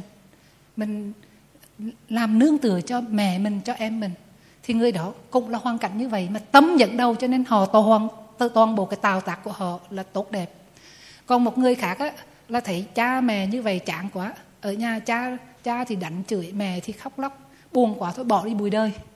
À, đi bụi đời rồi theo bạn bè rồi là cũng bê tha rồi xì ke ma túy và cuối cùng đi vào cái con đường là xa đọa. Thì như vậy là do cái tâm gì? Cái tâm phỏng vật tâm buông lung tâm yếu yếu hèn. Cho nên á, không nên đổ lỗi cho hoàn cảnh. Quý vị thấy hoàn cảnh chỉ là cái duyên bên ngoài thôi. Cái tâm mới là cái dẫn đầu. À cho nên quý vị nên làm sao đó? Trong mỗi cái hoàn cảnh chúng ta nên khởi cái tâm. Quay cái tâm của mình khi đó là tâm gì? Nó là tâm tham hay tâm không tham? Tâm sân hay tâm không sân, tâm si hay tâm không si. Và thấy rõ như vậy là quý vị đã ngay trong khi thấy đó đó, thì tâm sân, tâm tham, tâm si nó sẽ biến mất. Và chỉ có tâm chánh niệm tỉnh giác trí tuệ nó hiện hữu. Tu cho nên pháp của đức phật được dân dung thì sanditiko, akaliko, thiết thực hiện tại vượt ngoài thời gian. Tu ngay cái phút này là phút này an lạc không cần vượt ngoài thời gian là không cần mong chờ tới kiếp sau. Ngay cái giờ phút nào quý vị chánh niệm tỉnh giác là ngay cái phút đó quý vị diệt được tham sân si. À, cho nên tu tâm ha ở đây đó là quán niệm tâm thì quý vị nhớ ha là không cần phải á, là phải vô ngồi thiền. Nhiều khi mình nói thôi tu tâm là phải vô ngồi thiền mà một ngày làm sao mà mình đi ngồi thiền giỏi lắm mà được hai tiếng đồng hồ thôi vậy thì còn lại 22 tiếng đồng hồ mình làm cái gì? Không? Cái chuyện ngồi thiền theo thời khóa đó là vì cái tư thế ngồi á, nó ổn định, nó khiến cho mình, cái tâm của mình dễ tập trung, dễ lặng động. Nhưng mà khi quý vị nhớ ha, nếu quý vị mà hành thiền miết mật á, khi xả thiền, nghe tiếng chuông một cái nó phải bung ra rồi là thôi, do ngõ mà cười giận ha, không có. À. khi xả thiền bắt đầu mình buông cái tay ra mình cũng cảm nhận ghi nhận được cái tay buông ra làm sao? Cái chân duỗi ra mình cũng thấy cái chân duỗi ra làm sao? Mình xoa mình cũng tạo ra không có ra tiếng ồn. Mình đứng dậy vẫn thấy vẫn quan sát tiếp tục cái sự đứng dậy. Đi thiền hành tiếp tục quan sát. Thì như vậy đó chánh niệm nó mới miên mật. Và như vậy thì đâu có có chuyện khởi xúc thiên xả thiên và ra ngoài thiên đó quý vị cảnh niệm tình giác mà mà, mà lý tưởng một trăm phần trăm nó không có vô ra. Ha khi nào nó có cứ liên tục liên tục liên tục như vậy đó mà khi quý vị liên tục phong hồ như vậy thì bất thiền pháp không có cơ hội phát sinh à, cho nên là quý vị nên cố gắng nhớ nghe đừng còn nghĩ rằng là hai giờ ngồi thiền thì mình mới ngồi thiền. Ngay cả đi bước ra đi phố phòng vệ sinh cũng ghi nhận hành động mình đi ăn cơm. Mà từng cái muỗng cơm mình múc lên mình nhai mình nuốt đều ghi nhận hết thì khi đó đó, ghi nhận rất rõ như vậy, vì ngon, mình thấy ngay vì ngon. Mà ngay khi thấy vì ngon mà thấy tiếp tục như vậy, cái tấm tham mà lợn nó có sinh khởi đó, cũng ghi nhận ngay có tấm tham liền. Nhưng mà nếu như quý vị miên mật liên tục thì tấm tham nó không sinh khởi. Ngon chỉ thấy ngon thôi, mặn thấy mặn, ngọt thấy ngọt, chua thấy chua thôi. Thì ờ, tu tập như vậy thì ở nhà mình tu được, ra ngoài chờ mình tu được. Chứ đâu cần mình phải vô chùa. Vì vô chùa cũng chừng làm làm chừng đầu việc mà về nhà mình làm chừng đầu việc. Thành ra đó, nếu như mà nói rốt ráo đó, thì không có có tu sĩ, cư sĩ, không có người nam, người nữ, không có vua quan không có vợ chồng, không có cha mẹ gì hết. Nói rốt ráo là chỉ có gì? Danh pháp và sắc pháp. Danh pháp thì có tâm tâm, sở, thì chỉ có thiền và bất thiền thôi. Cho nên ở chùa cũng vậy mà ở đời cũng vậy. Vì vậy khi mà nói tu tâm là nhắc nhở cho chúng ta rằng đó hoàn cảnh bên ngoài không quan trọng. Quan trọng chính là nơi tâm của mình. Hình thức không quan trọng. Quan trọng là ở tâm của mình. Và tu tâm, tức là niềm tâm. Bất cứ cái tâm niệm nào khởi lên, chúng ta đều thấy rõ như vậy cả. À. thì à, bài pháp hôm nay có hai phần. Mình mở phần đầu là nói tu tâm thôi. Phần thứ hai là mình nói về dưỡng tánh. À. không biết bây giờ là mấy giờ rồi quý vị? 9 giờ 15 như vậy là mình mới khoảng ờ, một thứ chưa tới hơn khoảng tiếng rưỡi ha một tiếng 15 phút ha. Rồi mình còn như vậy là thời gian mình còn còn được một nửa nữa. Ừ. Thì uh, quý vị có mệt không? À có buồn ngủ không? À. nếu như không mệt không buồn ngủ thì mình không cần giải lao ha. À mình làm cho xong bởi vì hôm nay là ngày cuối cùng rồi thì nghe nói rằng ban tổ chức muốn à, chúng ta học nghỉ sớm để quý vị có thi giờ hành thiền. À cho nên là mình chỉ nghỉ khi nào mình mệt thôi chứ không mệt vì sao phải nghỉ. Ha thật ra quý vị biết á mình là có cái năng lượng cái ẩn tiềm ẩn á và là tiềm năng nó lớn lắm. Nhưng mà vì mình không biết sử dụng thôi. À theo các cái nhà khoa học á người ta nói rằng là mình chỉ dùng được ba phần trăm cái năng lượng của mình có thôi à, à ngay cả tâm cũng vậy. À, ngay cả cái tâm á, thì 10% là hữu thức mà 90% là vô thức. Bây giờ sẽ để trước khi mà nói có phần dương tạnh để nói thêm cái phần hữu thức vô thức này một tí. Quý vị thấy rằng đó cái phần có nhiều cái khi mà hành động mà mình biết vì sao mình hành động như vậy mình hành động bằng vô thức. Quý vị có khi nào hành động bằng vô thức không? Có hả? à cái phần vô thức á, cái phần tiềm ẩn mà mình không có khả, không có điều khiển được á, nó cũng rất là nhiều. Mà các nhà tâm lý học hiện giờ người ta nói tới 90% vậy thì cái việc tu tập của mình á, làm sao hả? Mà mình chuyển hóa cái vô thức này. Cái nguyên tắc của vô thức là như thế này. Bản thân nó nó không có suy nghĩ được gì nhiều hết á. Nhưng mà cái hữu thức á nói chuyện về cái vô thức. Quý vị thấy là một ngày đó, trong một ngày mình nói chuyện với ai nhiều nhất nào với chính mình à, một ngày là mình nói chuyện về chính mình nhiều nhất trong tâm bằng những cái tấm niệm á. Vậy thì cái nói chuyện đó là gì? Cái hữu thức nói chuyện và cái vô thức để là muốn có được một cái sự đồng ý từ vô thức đó. À, thì á mà cái vô thức cái bản thân nó đó nó không có suy nghĩ nó không quyết định nó chỉ lấy những cái gì mà hữu thức đưa vào. Và khi mà hữu thức đưa vào một cái thông tin gì đó là vô thức nào đấy nó như kiểu tiếng Anh có một lần là được Pháp có đi nghe một cái vị thầy người Ấn Độ ông đi giảng cái khóa là uh, cái khóa là gì à?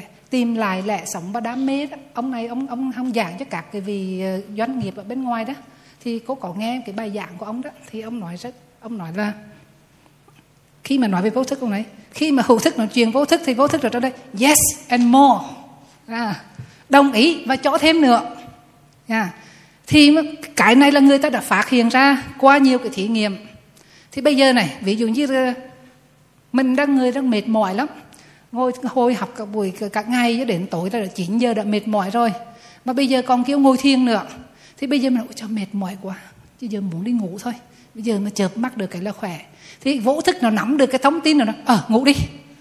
À, mệt thiệt ngủ đi. Vậy là gục gục gục liền. À. ngược lại mới nói không mặc dù mệt nhưng mà mình chỉ cần cố gắng thôi mình sẽ làm được. Chỉ cần mình đi rửa mặt vô mình ngồi mình thật sự tập tập trung. Mình nỗ lực mình sẽ làm được. Với vô thức là đúng mình sẽ làm được. Vậy là ngồi cả buổi rất là ngay ngắn chỉnh tề. Bởi vì thầy có cái nào mình mình nói mình thầy có cái chuyện đó chưa nè? Đó cho nên hoặc là buổi sáng buổi, buổi, buổi tối mình đi ngủ mình nói sáng mai. 4 giờ sáng mình dậy. Mình để đồng hồ báo thức cho chắc ăn để 4 giờ sáng dậy. Nhưng nếu như quý vị á, làm cái công việc này mình nói về vô thức sáng mai 4 giờ mình sẽ dậy 4 giờ chắc chắn mình sẽ dậy 4 giờ phải dậy chắc chắn bụng nếu như tấm chữ vi mình ha 4 giờ sẵn. Chuông chưa reo mình đã dày rồi. Đúng không? Đó cho nên cái vô hữu thức nó dằn cái vô thức và vô thức nó nắm lấy cái cái tấm tư tư tưởng tượng đó. Yes.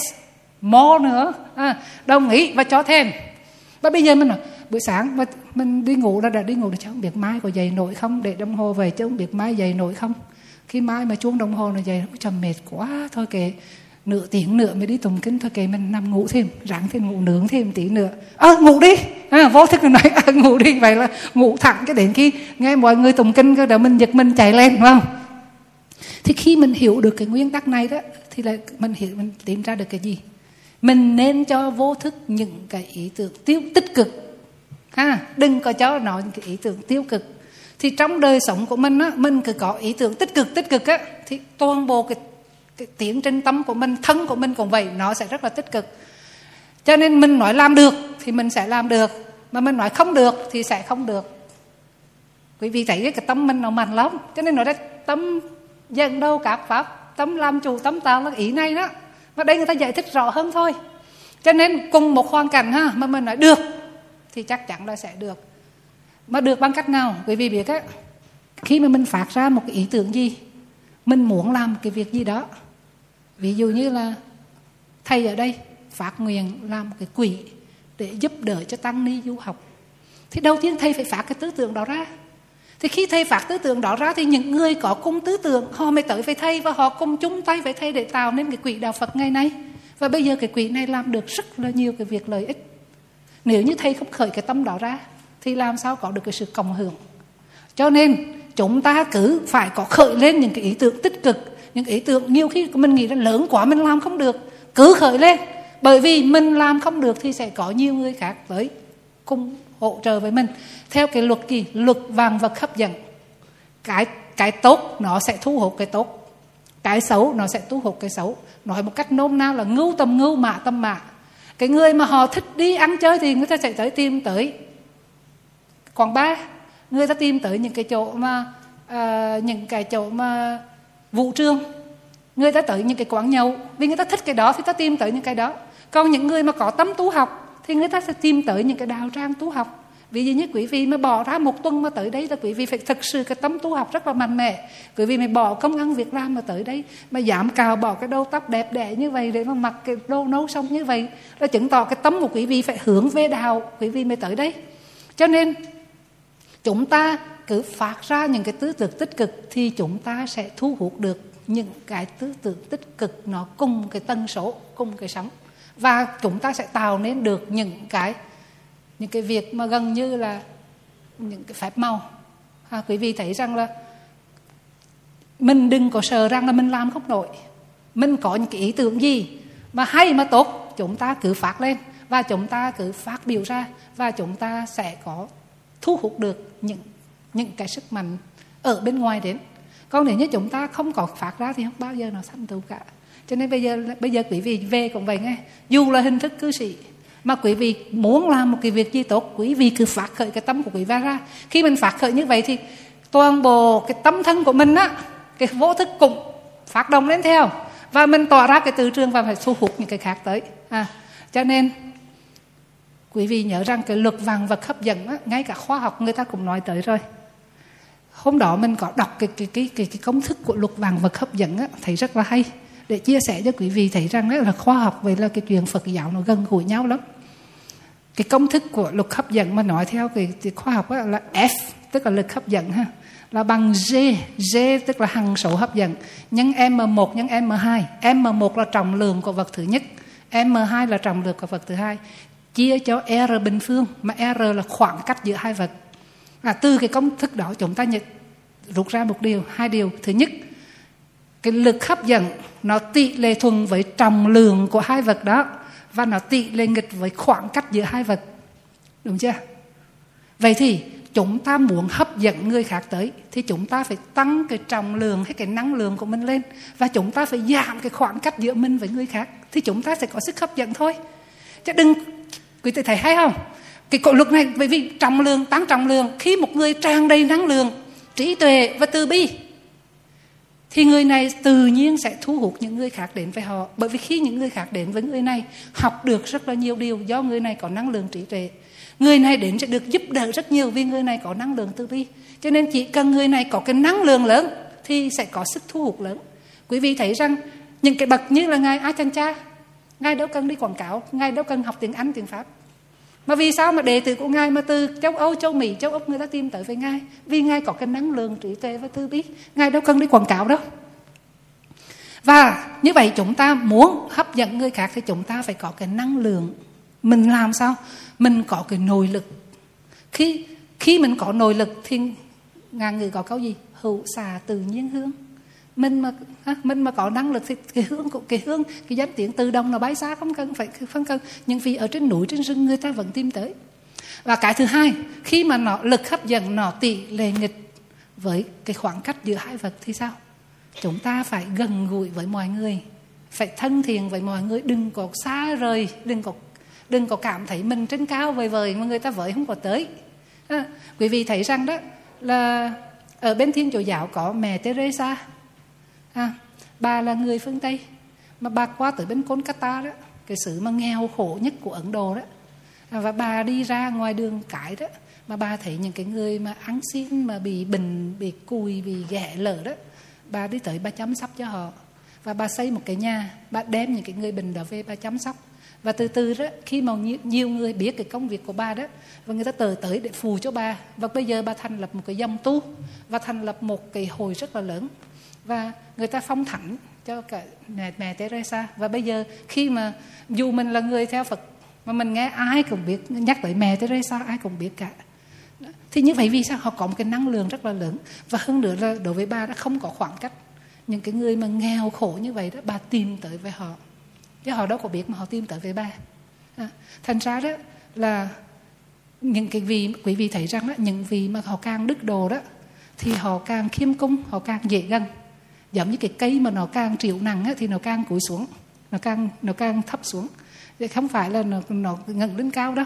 Thì những vị mà họ đức đồ đó họ rất là gần gũi. Có khi nhiều khi mình ngài mình không có dám đến thôi. Những cái vị mà từ từ bi đức đồ đó mình đến gần họ mình học hỏi đó mình sẽ cảm nhận được một cái tư trường một cái sức hấp dẫn rất là lớn. À, thành ra ngay cả các cái người tu hành cũng vậy mà ngay cả các cái doanh nghiệp bên ngoài cũng vậy những cái người mà họ muốn có nhiều khách hàng không phải là chỉ dùng cái quảng cáo thôi bên ngoài thôi. Mà bản thân họ đó làm sao? Cái sản phẩm của họ nó phải có trọng lượng nó phải có chất lượng. À, rồi họ phải có cái, cái sự quan tâm chăm sóc tới khách hàng thì tự nhiên khách hàng tới nhiều thôi. Thành ra quý vị thấy rằng đó khóa học là để tìm ra những quy luật của cuộc đời thì Phật giáo cũng tìm ra những quy luật của cuộc đời thôi. Lý duyên khởi cũng là một quy luật luật nhân quả cũng là quy luật. Nghiệp báo cũng là quy luật. Tự diệu đế cũng là quy luật. Đức phật chỉ là người phát hiện ra quy luật chứ ngài không phải chế tạo ra quy luật nhé quý vị. Dù đức phật ra đời hay không, thì lý duyên khởi nó vẫn tồn tại. Tự diệu đế nó vẫn tồn tại. Tự diệu đế nói là gì? Vì có tham ái cho nên có khổ. Bây giờ nếu thực hành bạc chánh đạo, tức là giới định tuệ thì sẽ hết khổ.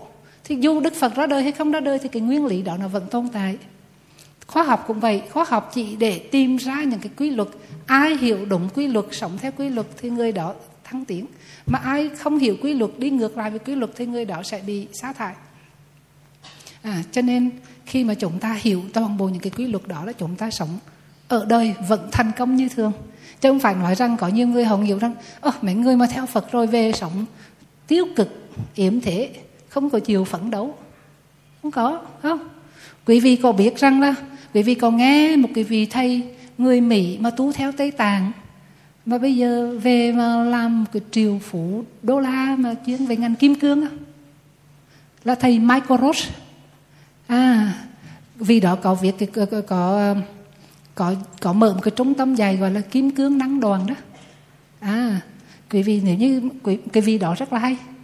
Vì đó đó là người Mỹ đầu tiên mà qua Tây Tạng học 20 năm, mà để kết thúc một cái khóa học tiến sĩ Phật học bằng tiếng Tây Tạng. Mà cái cái khóa học đó là phải mất 17 năm mới xong. Mà vì đó là học xong cái tiến sĩ Phật học của Tây Tạng bằng tiếng Tây Tạng. Và sau đó đó, cái vị thầy của vị này đó mới dạy cái vị này rằng đó, những cái kiến thức Phật giáo này đó, nó không phải chỉ là sống, chỉ phù hợp cho người xuất gia mà sống cái đời siêu thể thôi đâu mà những cái nguyên lý Phật giáo này nếu đem áp dụng vào kinh doanh cũng thành công như thường. Mà rất nhiều người bên ngoài họ không có biết cái giá trị này để áp dụng vào. Cho nên á cái vị thầy của cái cái cái cái, cái sư mà cái sư người Mỹ này đó sư Michael đó kêu khuyến khích ông á, hoàn tục đi đi về làm kinh doanh đi áp dụng cái tư tưởng của kinh kim cang đem ra kinh doanh có thử có thành công không? Về này về cho nên quý ban đầu vì này lượng lừ không muốn làm. Bởi vì nghĩ rằng đi tu nó khỏe hơn. Đi tu bây giờ ở trên núi rồi hành thiền nó không có lo nghĩ gì cả, nó khỏe. Thế bây giờ mà đi ra mà làm kinh doanh nó mệt quá. Nhưng mà thì này suy nghĩ lại mà hiểu rằng ở ngoài kia người ta đang đau khổ. Người ta muốn giàu có, muốn làm ăn tốt mà người ta không biết cái nguyên tắc. Vậy thì vì sao mình biết nguyên tắc mà mình không ra làm để hướng dẫn cho người ta làm? Cho nên vị này đó, đi ra với hai bàn tay trắng. Đi mà vì nay suy nghĩ bây giờ muốn làm gì cho nó mau giàu, chỉ có ngành kim cương là mau giàu nhất ha. Vì vì đó kim cương nó viết nhỏ xíu nhưng mà nó giá trị ra rất là nhiều tiền. Vì này là đi xin, vô nơi chỗ mấy tìm kim cương đó, xin làm việc, họ đâu có cho. Vì họ chỉ nhận ba con, những người họ thân tín thôi, cho họ sợ bị mất đó. Bởi vì này bắt đầu bằng cái việc là xin vô học cái lớp phân loại kim cương rồi bắt đầu ra rồi vô đó rồi nhờ quen biết rồi mày thân thiết rồi mày xin vô làm. Từ cái làm cái chấn phù tả rồi bắt đầu mày lên rồi làm phó giám đốc. Rồi cuối cùng á là vì này trở thành cái vị là triều phú đô la. À, nhờ cái cái ứng dụng cái, cái việc của mình vô trong cái chuyện là à, à, à, định ra cái phương hướng của công ty rồi là chọn người huấn huấn luyện nhân viên vân vân đó. Cuối cùng vị này rất là thành công và sau khi vị này thành công trở thành triệu phú rồi đó là bắt đầu đi giảng dạy cho các doanh nhân. Vì vì biết á, khi mà qua tới Việt Nam ha mà cái vị thầy Michael Ross rồi đó vì vì à, sư cô có quen với một số vị doanh nhân mà họ đi học á, họ phải họ kể lại cho mình đó. Một cái khóa học hai ngày thôi mà tiền học phí là 25 triệu. Vậy mà người ta vẫn bỏ tiền ra người ta đi học. Mà thầy dạy gì? Kinh kim cương. Áp dụng vào kinh doanh thôi. Thì để nói rằng đó là giáo lý của Phật giáo đó không phải chỉ để tu giải thoát thôi mà tùy theo cái mức độ người nào tiếp thu mức mức độ nào áp dụng ngay tại chỗ đứng của đạo họ thì họ đều có được sự an lạc hết đó.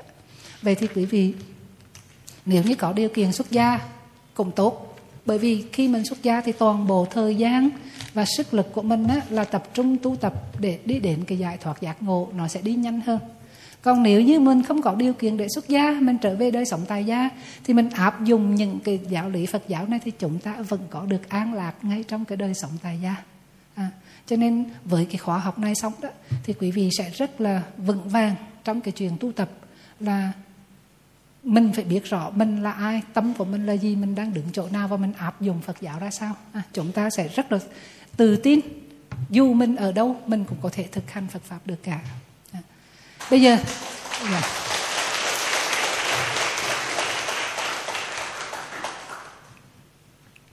Bây giờ mình có phần thứ hai ha gọi là dưỡng tánh dưỡng tánh thì uh, khi mà nói tánh á dưỡng là nuôi dưỡng và tánh á, là cắn tánh chữ cắn tánh trong tiếng Pali là chữ charita và nếu như quý vị đọc ở trong thanh tịnh đạo Bộ Thanh Tịnh Đạo là một cái bộ sách mà được xem gần như là chủ giải của Tám Tàng Pali. À, và một bộ luận rất là quan trọng mà bất cứ người nào mà muốn nghiên cứu Phật á, kinh điển Phật giáo đó thì đều nên đọc qua cái cuốn này. Bởi vì cuốn này nói về ba cái chủ đề quan trọng nhất ở trong Phật giáo tức là giới, định và tuệ.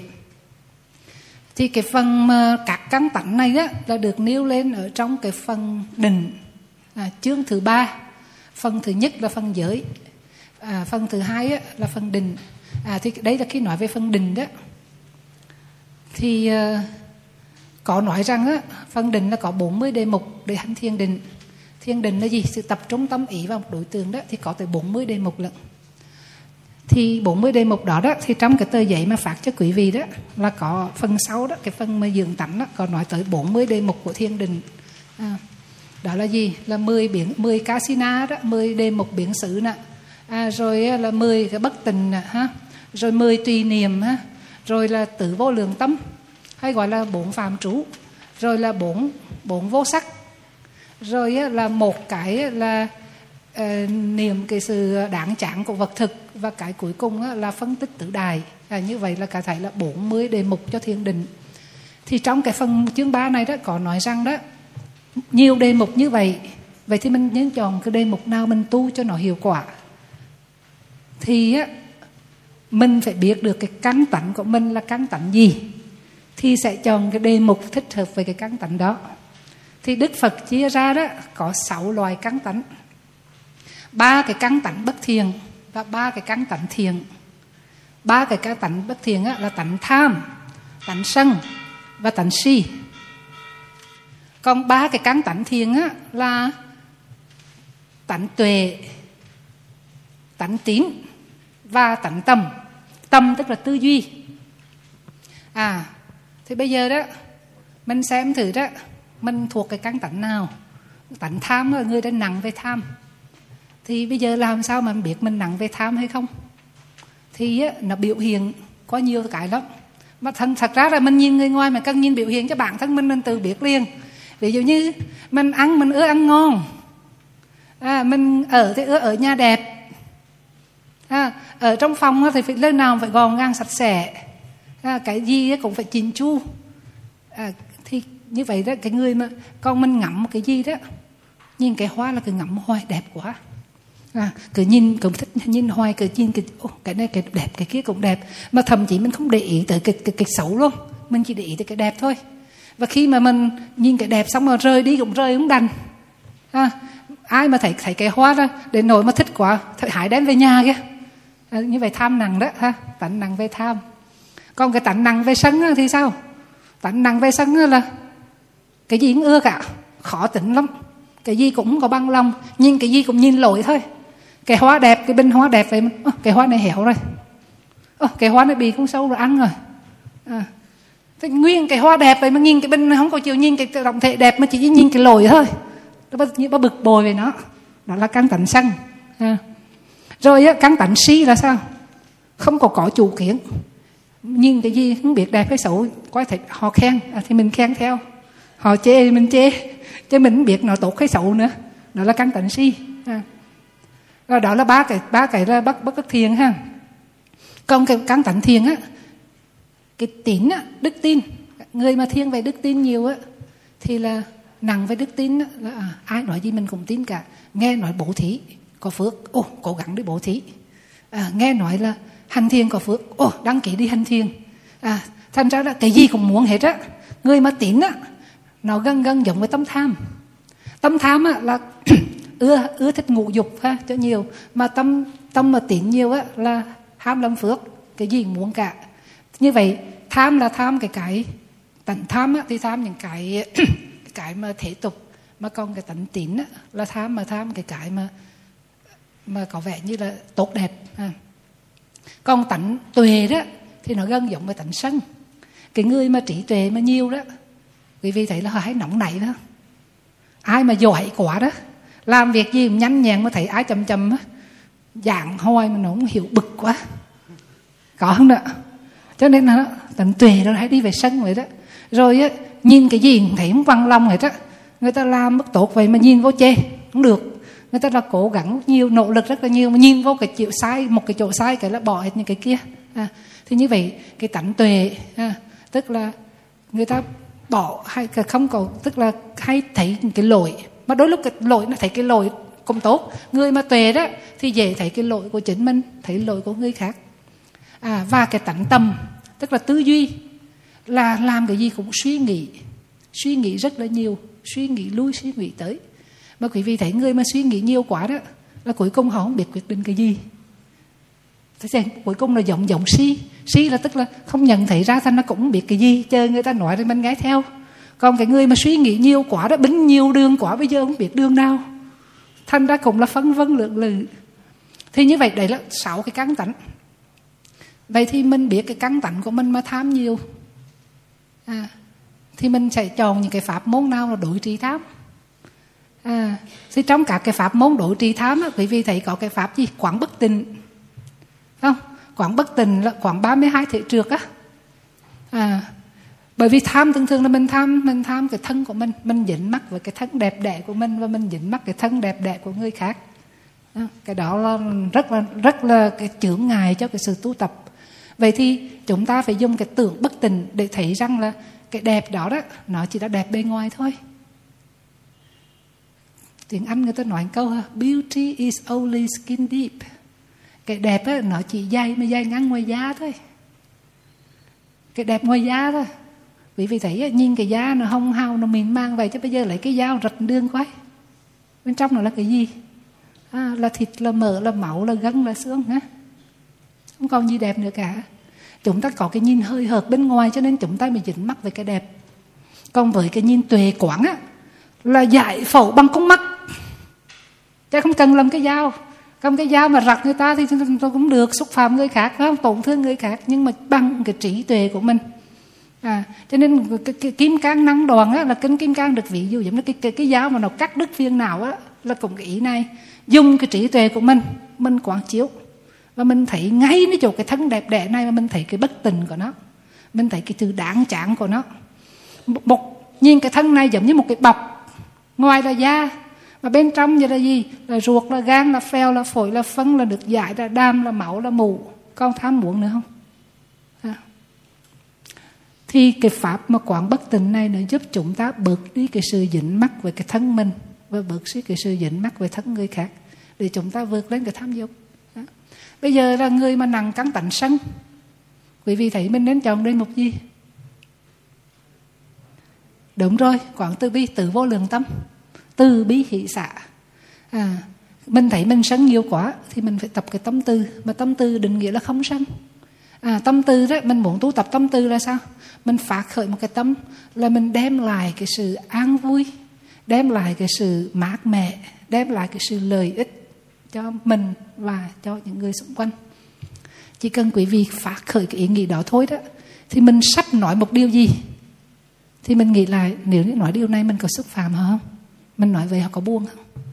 Nếu mà nói họ xúc phạm mà họ buông nói mà đem lại sự chia rẽ nói mà đem lại cái sự gây gỗ thì thôi mình không còn nói.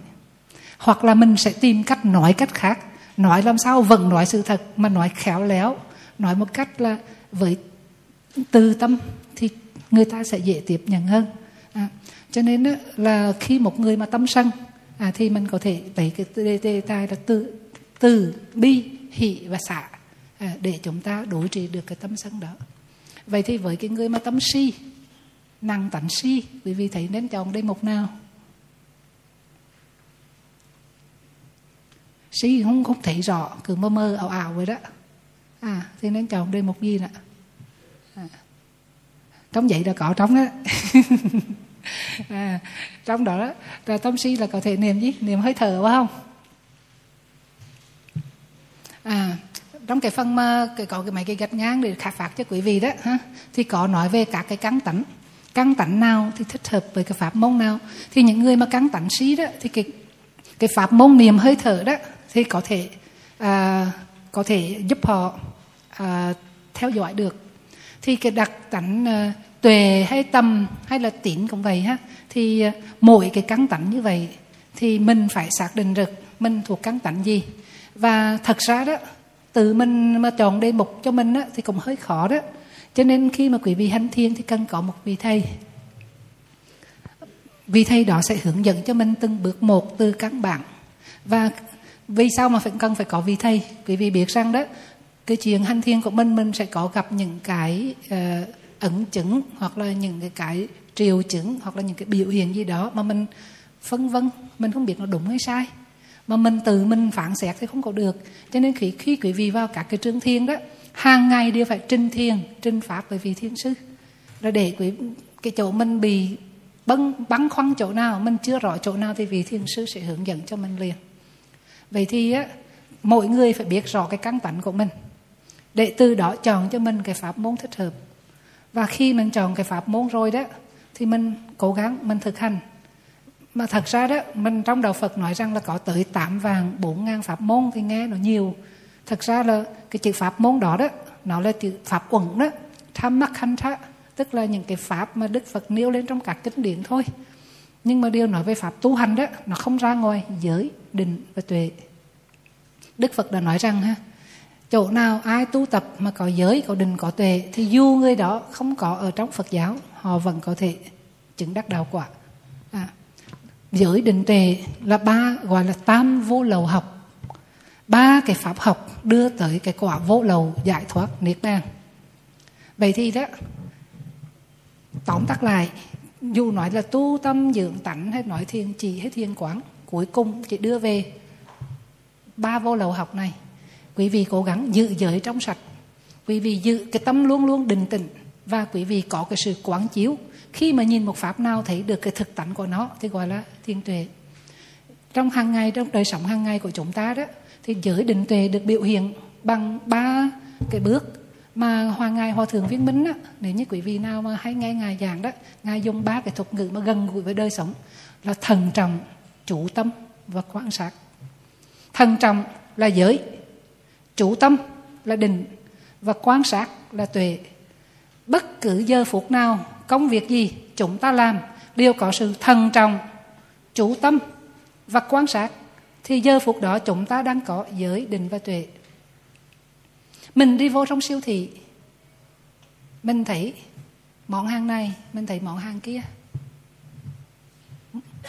Thấy cái món hàng nào, cái tâm tham khởi lên, ghi nhận ngay. À có cái tâm quan sát ngay, thấy cái tâm của mình là tâm tham. Mà chỉ cần quý vị thấy tâm tham là quý vị sẽ có cái sự dừng lại đó. còn không có tâm, không có thấy tâm tham thì tâm tham nó sẽ lôi kéo mình để cho mình đi làm sao mình phải mua được cái đồ vật đó. Mặc dù cái đồ vật đó nó không cần thiết gì cả. Khi mà quý vị về lại đời sống hàng ngày đó, quý vị nên đặt cho mình một cái câu hỏi. Khi quý vị muốn tham muốn cái gì đó, mình đặt một câu hỏi. Cái này là cái mình muốn hay là cái mình cần? Cái mình cần là gì là cái đó nhu cầu cần thiết. Không có, không được. Đi chợ hôm nay phải mua gà, phải mua rau, phải mua đậu hũ, phải mua áo, phải mua vải, vân vân. Những thứ mà cần thiết thì phải mua. Còn những thứ mà không có cũng được. Thì tức là cái mình muốn đó. Ví dụ như các cô ở đây, một người á, có bao nhiêu bộ đồ? Ít nhất là 10 bộ vậy mà đi ra thấy bộ đồ đẹp vẫn muốn. Vậy thì cái đó là muốn hay cần? Muốn. Muốn thì có nên làm không? Không, đừng có chạy theo nó. Thì đó là mình tu rồi đó. Khi nào mà trời lạnh, mình chưa có áo len, mình đi mua cái áo len thì cái đó là muốn hay cần? Cần. Cho nên mình dạy mình, bởi vì vậy khác mình tự dạy mình chứ không cần ai dạy mình cả. Thầy làm sao mà ở với mình 24 trên 24 mà dạy mình được? Cho nên mỗi người chính là vị thầy của mình không có nương nhờ bên người bên ngoài chỉ nương nhờ, nhờ ở chính mình mà thôi. Mỗi người là cái nơi nương tựa của chính mình. Mà nương tựa bằng cách nào? Chính là những cái cái này đó. Phải thấy được cái tâm của mình kiểm soát tâm của mình và chính mình dạy cho cái tâm của mình. Khi mà ai nói gì bắt đầu mình nổi sân như là à sân nha. Tự nhiên quý vị chỉ nói à sân nha là sân nào? Bay mất liền. À, chỉ cần thấy nhân viên nó à là giống như má vương. Quý vị đọc trong cái kinh mà tương ứng á mà có cái phẩm mà tương ứng mừng má vương đó. Ma vương nó hay chạy theo, hay thè chạy theo mà các vị tu sĩ nam với nữ mà trẻ tuổi mà vô trong rừng á, mà hành thiền á, là ma vương nó hay tới. Nó làm cái tiếng nói bên tai đó, nó nhắc, ôi trời ơi, sư còn trẻ quá, sư đẹp trai quá, mà sao sư đi tu uống quá? Sư đi về đời đấy sư sống cho nó đời sống mà vui vẻ thoải mái. Cho vì sao? Ở đây cực quá nắng mưa rồi mũi cắn rồi đói rồi khác rồi nhiều khi đi khất thực ai cũng chi cả. Bây sự về về đời sống thoải mái hơn không? À thì ma vương là cái thế lực là tiêu cực ha, luôn luôn là đi ngược lại với là đức phật là cái thế lực tích cực á. Thì thường thường mà khi những khi ma vương mà nó nói bên tai vậy đó thì các vị tu sĩ á mà nghe được à ta nhận ra rồi ngươi chính là ma vương. Mà ngươi đừng có chạy theo ta rồi mà thúc giục nữa. À, ta, ta, bây giờ là ta đã quyết tâm tu tập đó bỏ tất cả những cái thứ đó không có cần thiết nữa. Thì khi mà ma vương nó nghe người mà nhận diện ra cái là nó bỏ chạy mất tiêu. À, thật ra là ma vương á nó có có vì vì việc là nói có năm loài ma vương. À chứ không phải nói là có người thì nói không có ma vương thật sự đâu ma vương chỉ là tấm ma thôi thật ra thì trong trong chủ giải Pali đó thì nói có tới năm loài ma vương thì trong đó ma vương thiên tử tức là có một vị ma vương thật sự. Mà vị này là một vị thiên tử đang hoàng. Và và vị này là ngay từ cái khi mà Đức Phật ngài con là Bồ Tát mà ngồi dưới gốc cây Bồ đề là đã kéo một cái đào quân tới để mà phá ngài để ngài không thành đạo rồi. À, thì có ma vương thật sự lịch sử đó à, cũng có người thật sự. Rồi có là phiên não ma rồi có là ngủ ẩm ma rồi có là tử ma à, thì thành ra đó là nhiều loài ma thì cái, cái phiên não trong người mình cũng chỉ là một loài ma đó. À, cho nên mình chỉ cần nhận diện ra phiên não thì là phiên não nó chấm dứt. Đó. cho nên à, hôm nay đó thì à, thời à, thời hạn à, trong vòng 2 tiếng đồng hồ thì chúng ta nói về cái đề tài là tu tâm dưỡng tánh. Mục đích là làm sao chúng ta biết được cái căn tánh của mình là cái gì. Mình nặng về cái tánh gì thì mình sẽ tìm cái pháp môn thích hợp với mình. Để, và tu tâm tức là mỗi giây phút chúng ta phải quan sát thân tâm của mình để thấy rõ. Và chỉ cần mỗi giây phút mà mình tu tập thì ngay giây phút đó là chúng ta có được sự an lạc chúng ta có được sự giải thoát. Và, và từng giây phút từng giây phút như vậy thì đời sống của chúng ta sẽ có sự an lạc. Cho nên muốn an lạc không cần phải lên chùa thắp hương mong cho con được an lạc. Mà muốn an lạc là trong từng giây phút mình sống về chánh niệm tỉnh giác thì ngay đó mình có an lạc rồi. Thì uh, xin được uh, chấm dứt cái thời pháp thoại hôm nay ở đây. Và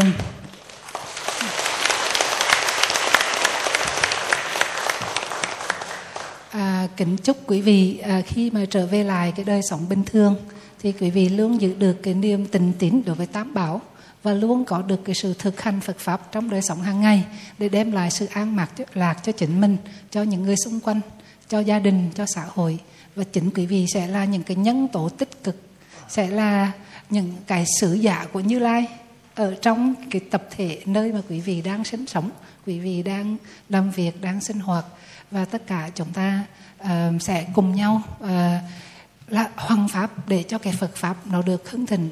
Phật Pháp hưng thịnh không phải ở chỗ là chùa to Phật lớn mà Phật Pháp hưng thịnh ở chỗ có nhiều người thực hành Phật Pháp dù ở trong chùa hay ở ngoài xã hội. Và mỗi một cá nhân của chúng ta sẽ là cái người thực hành Phật Pháp và góp phần giữ cho Phật Pháp trường tồn. Và trước khi kết thúc thì à, xin được à, hồi hướng cái công phước báo này đến cho chư thiên nhất là chư thiên người quanh ngôi chùa này. Nguyện cầu chư thiên nhận lần cái phần phước này được sự an vui lâu dài và hộ trì cho tất cả chư tăng ni và quý Phật tử hiện diện luôn được sức khỏe, an vui và tận hóa trong Phật pháp. Và xin được tùng bài kính chúc phúc an lành đến cho tất cả quý vị. Bhavatu sabba mangalang rakantu sabba devata sabba buddha nufavena sada sotti bhavantu te Bhavatu sabba mangalang rakantu sabba devata sabba dhammanufavena sada sotti bhavantu te Bhavatu sabba mangalang rakhantu sabba devata sabba sankhanufavena sada soti bhavantu te Tất cả phước bao hằng có đến người cầu xin chư thiên hộ trì đến người do nhờ oai đức của chư phật, do nhờ oai đức của giáo pháp do nhờ oai đức của chư tăng, các sự an lạc thường thường đến người. Sa trụ sa trụ sa trụ.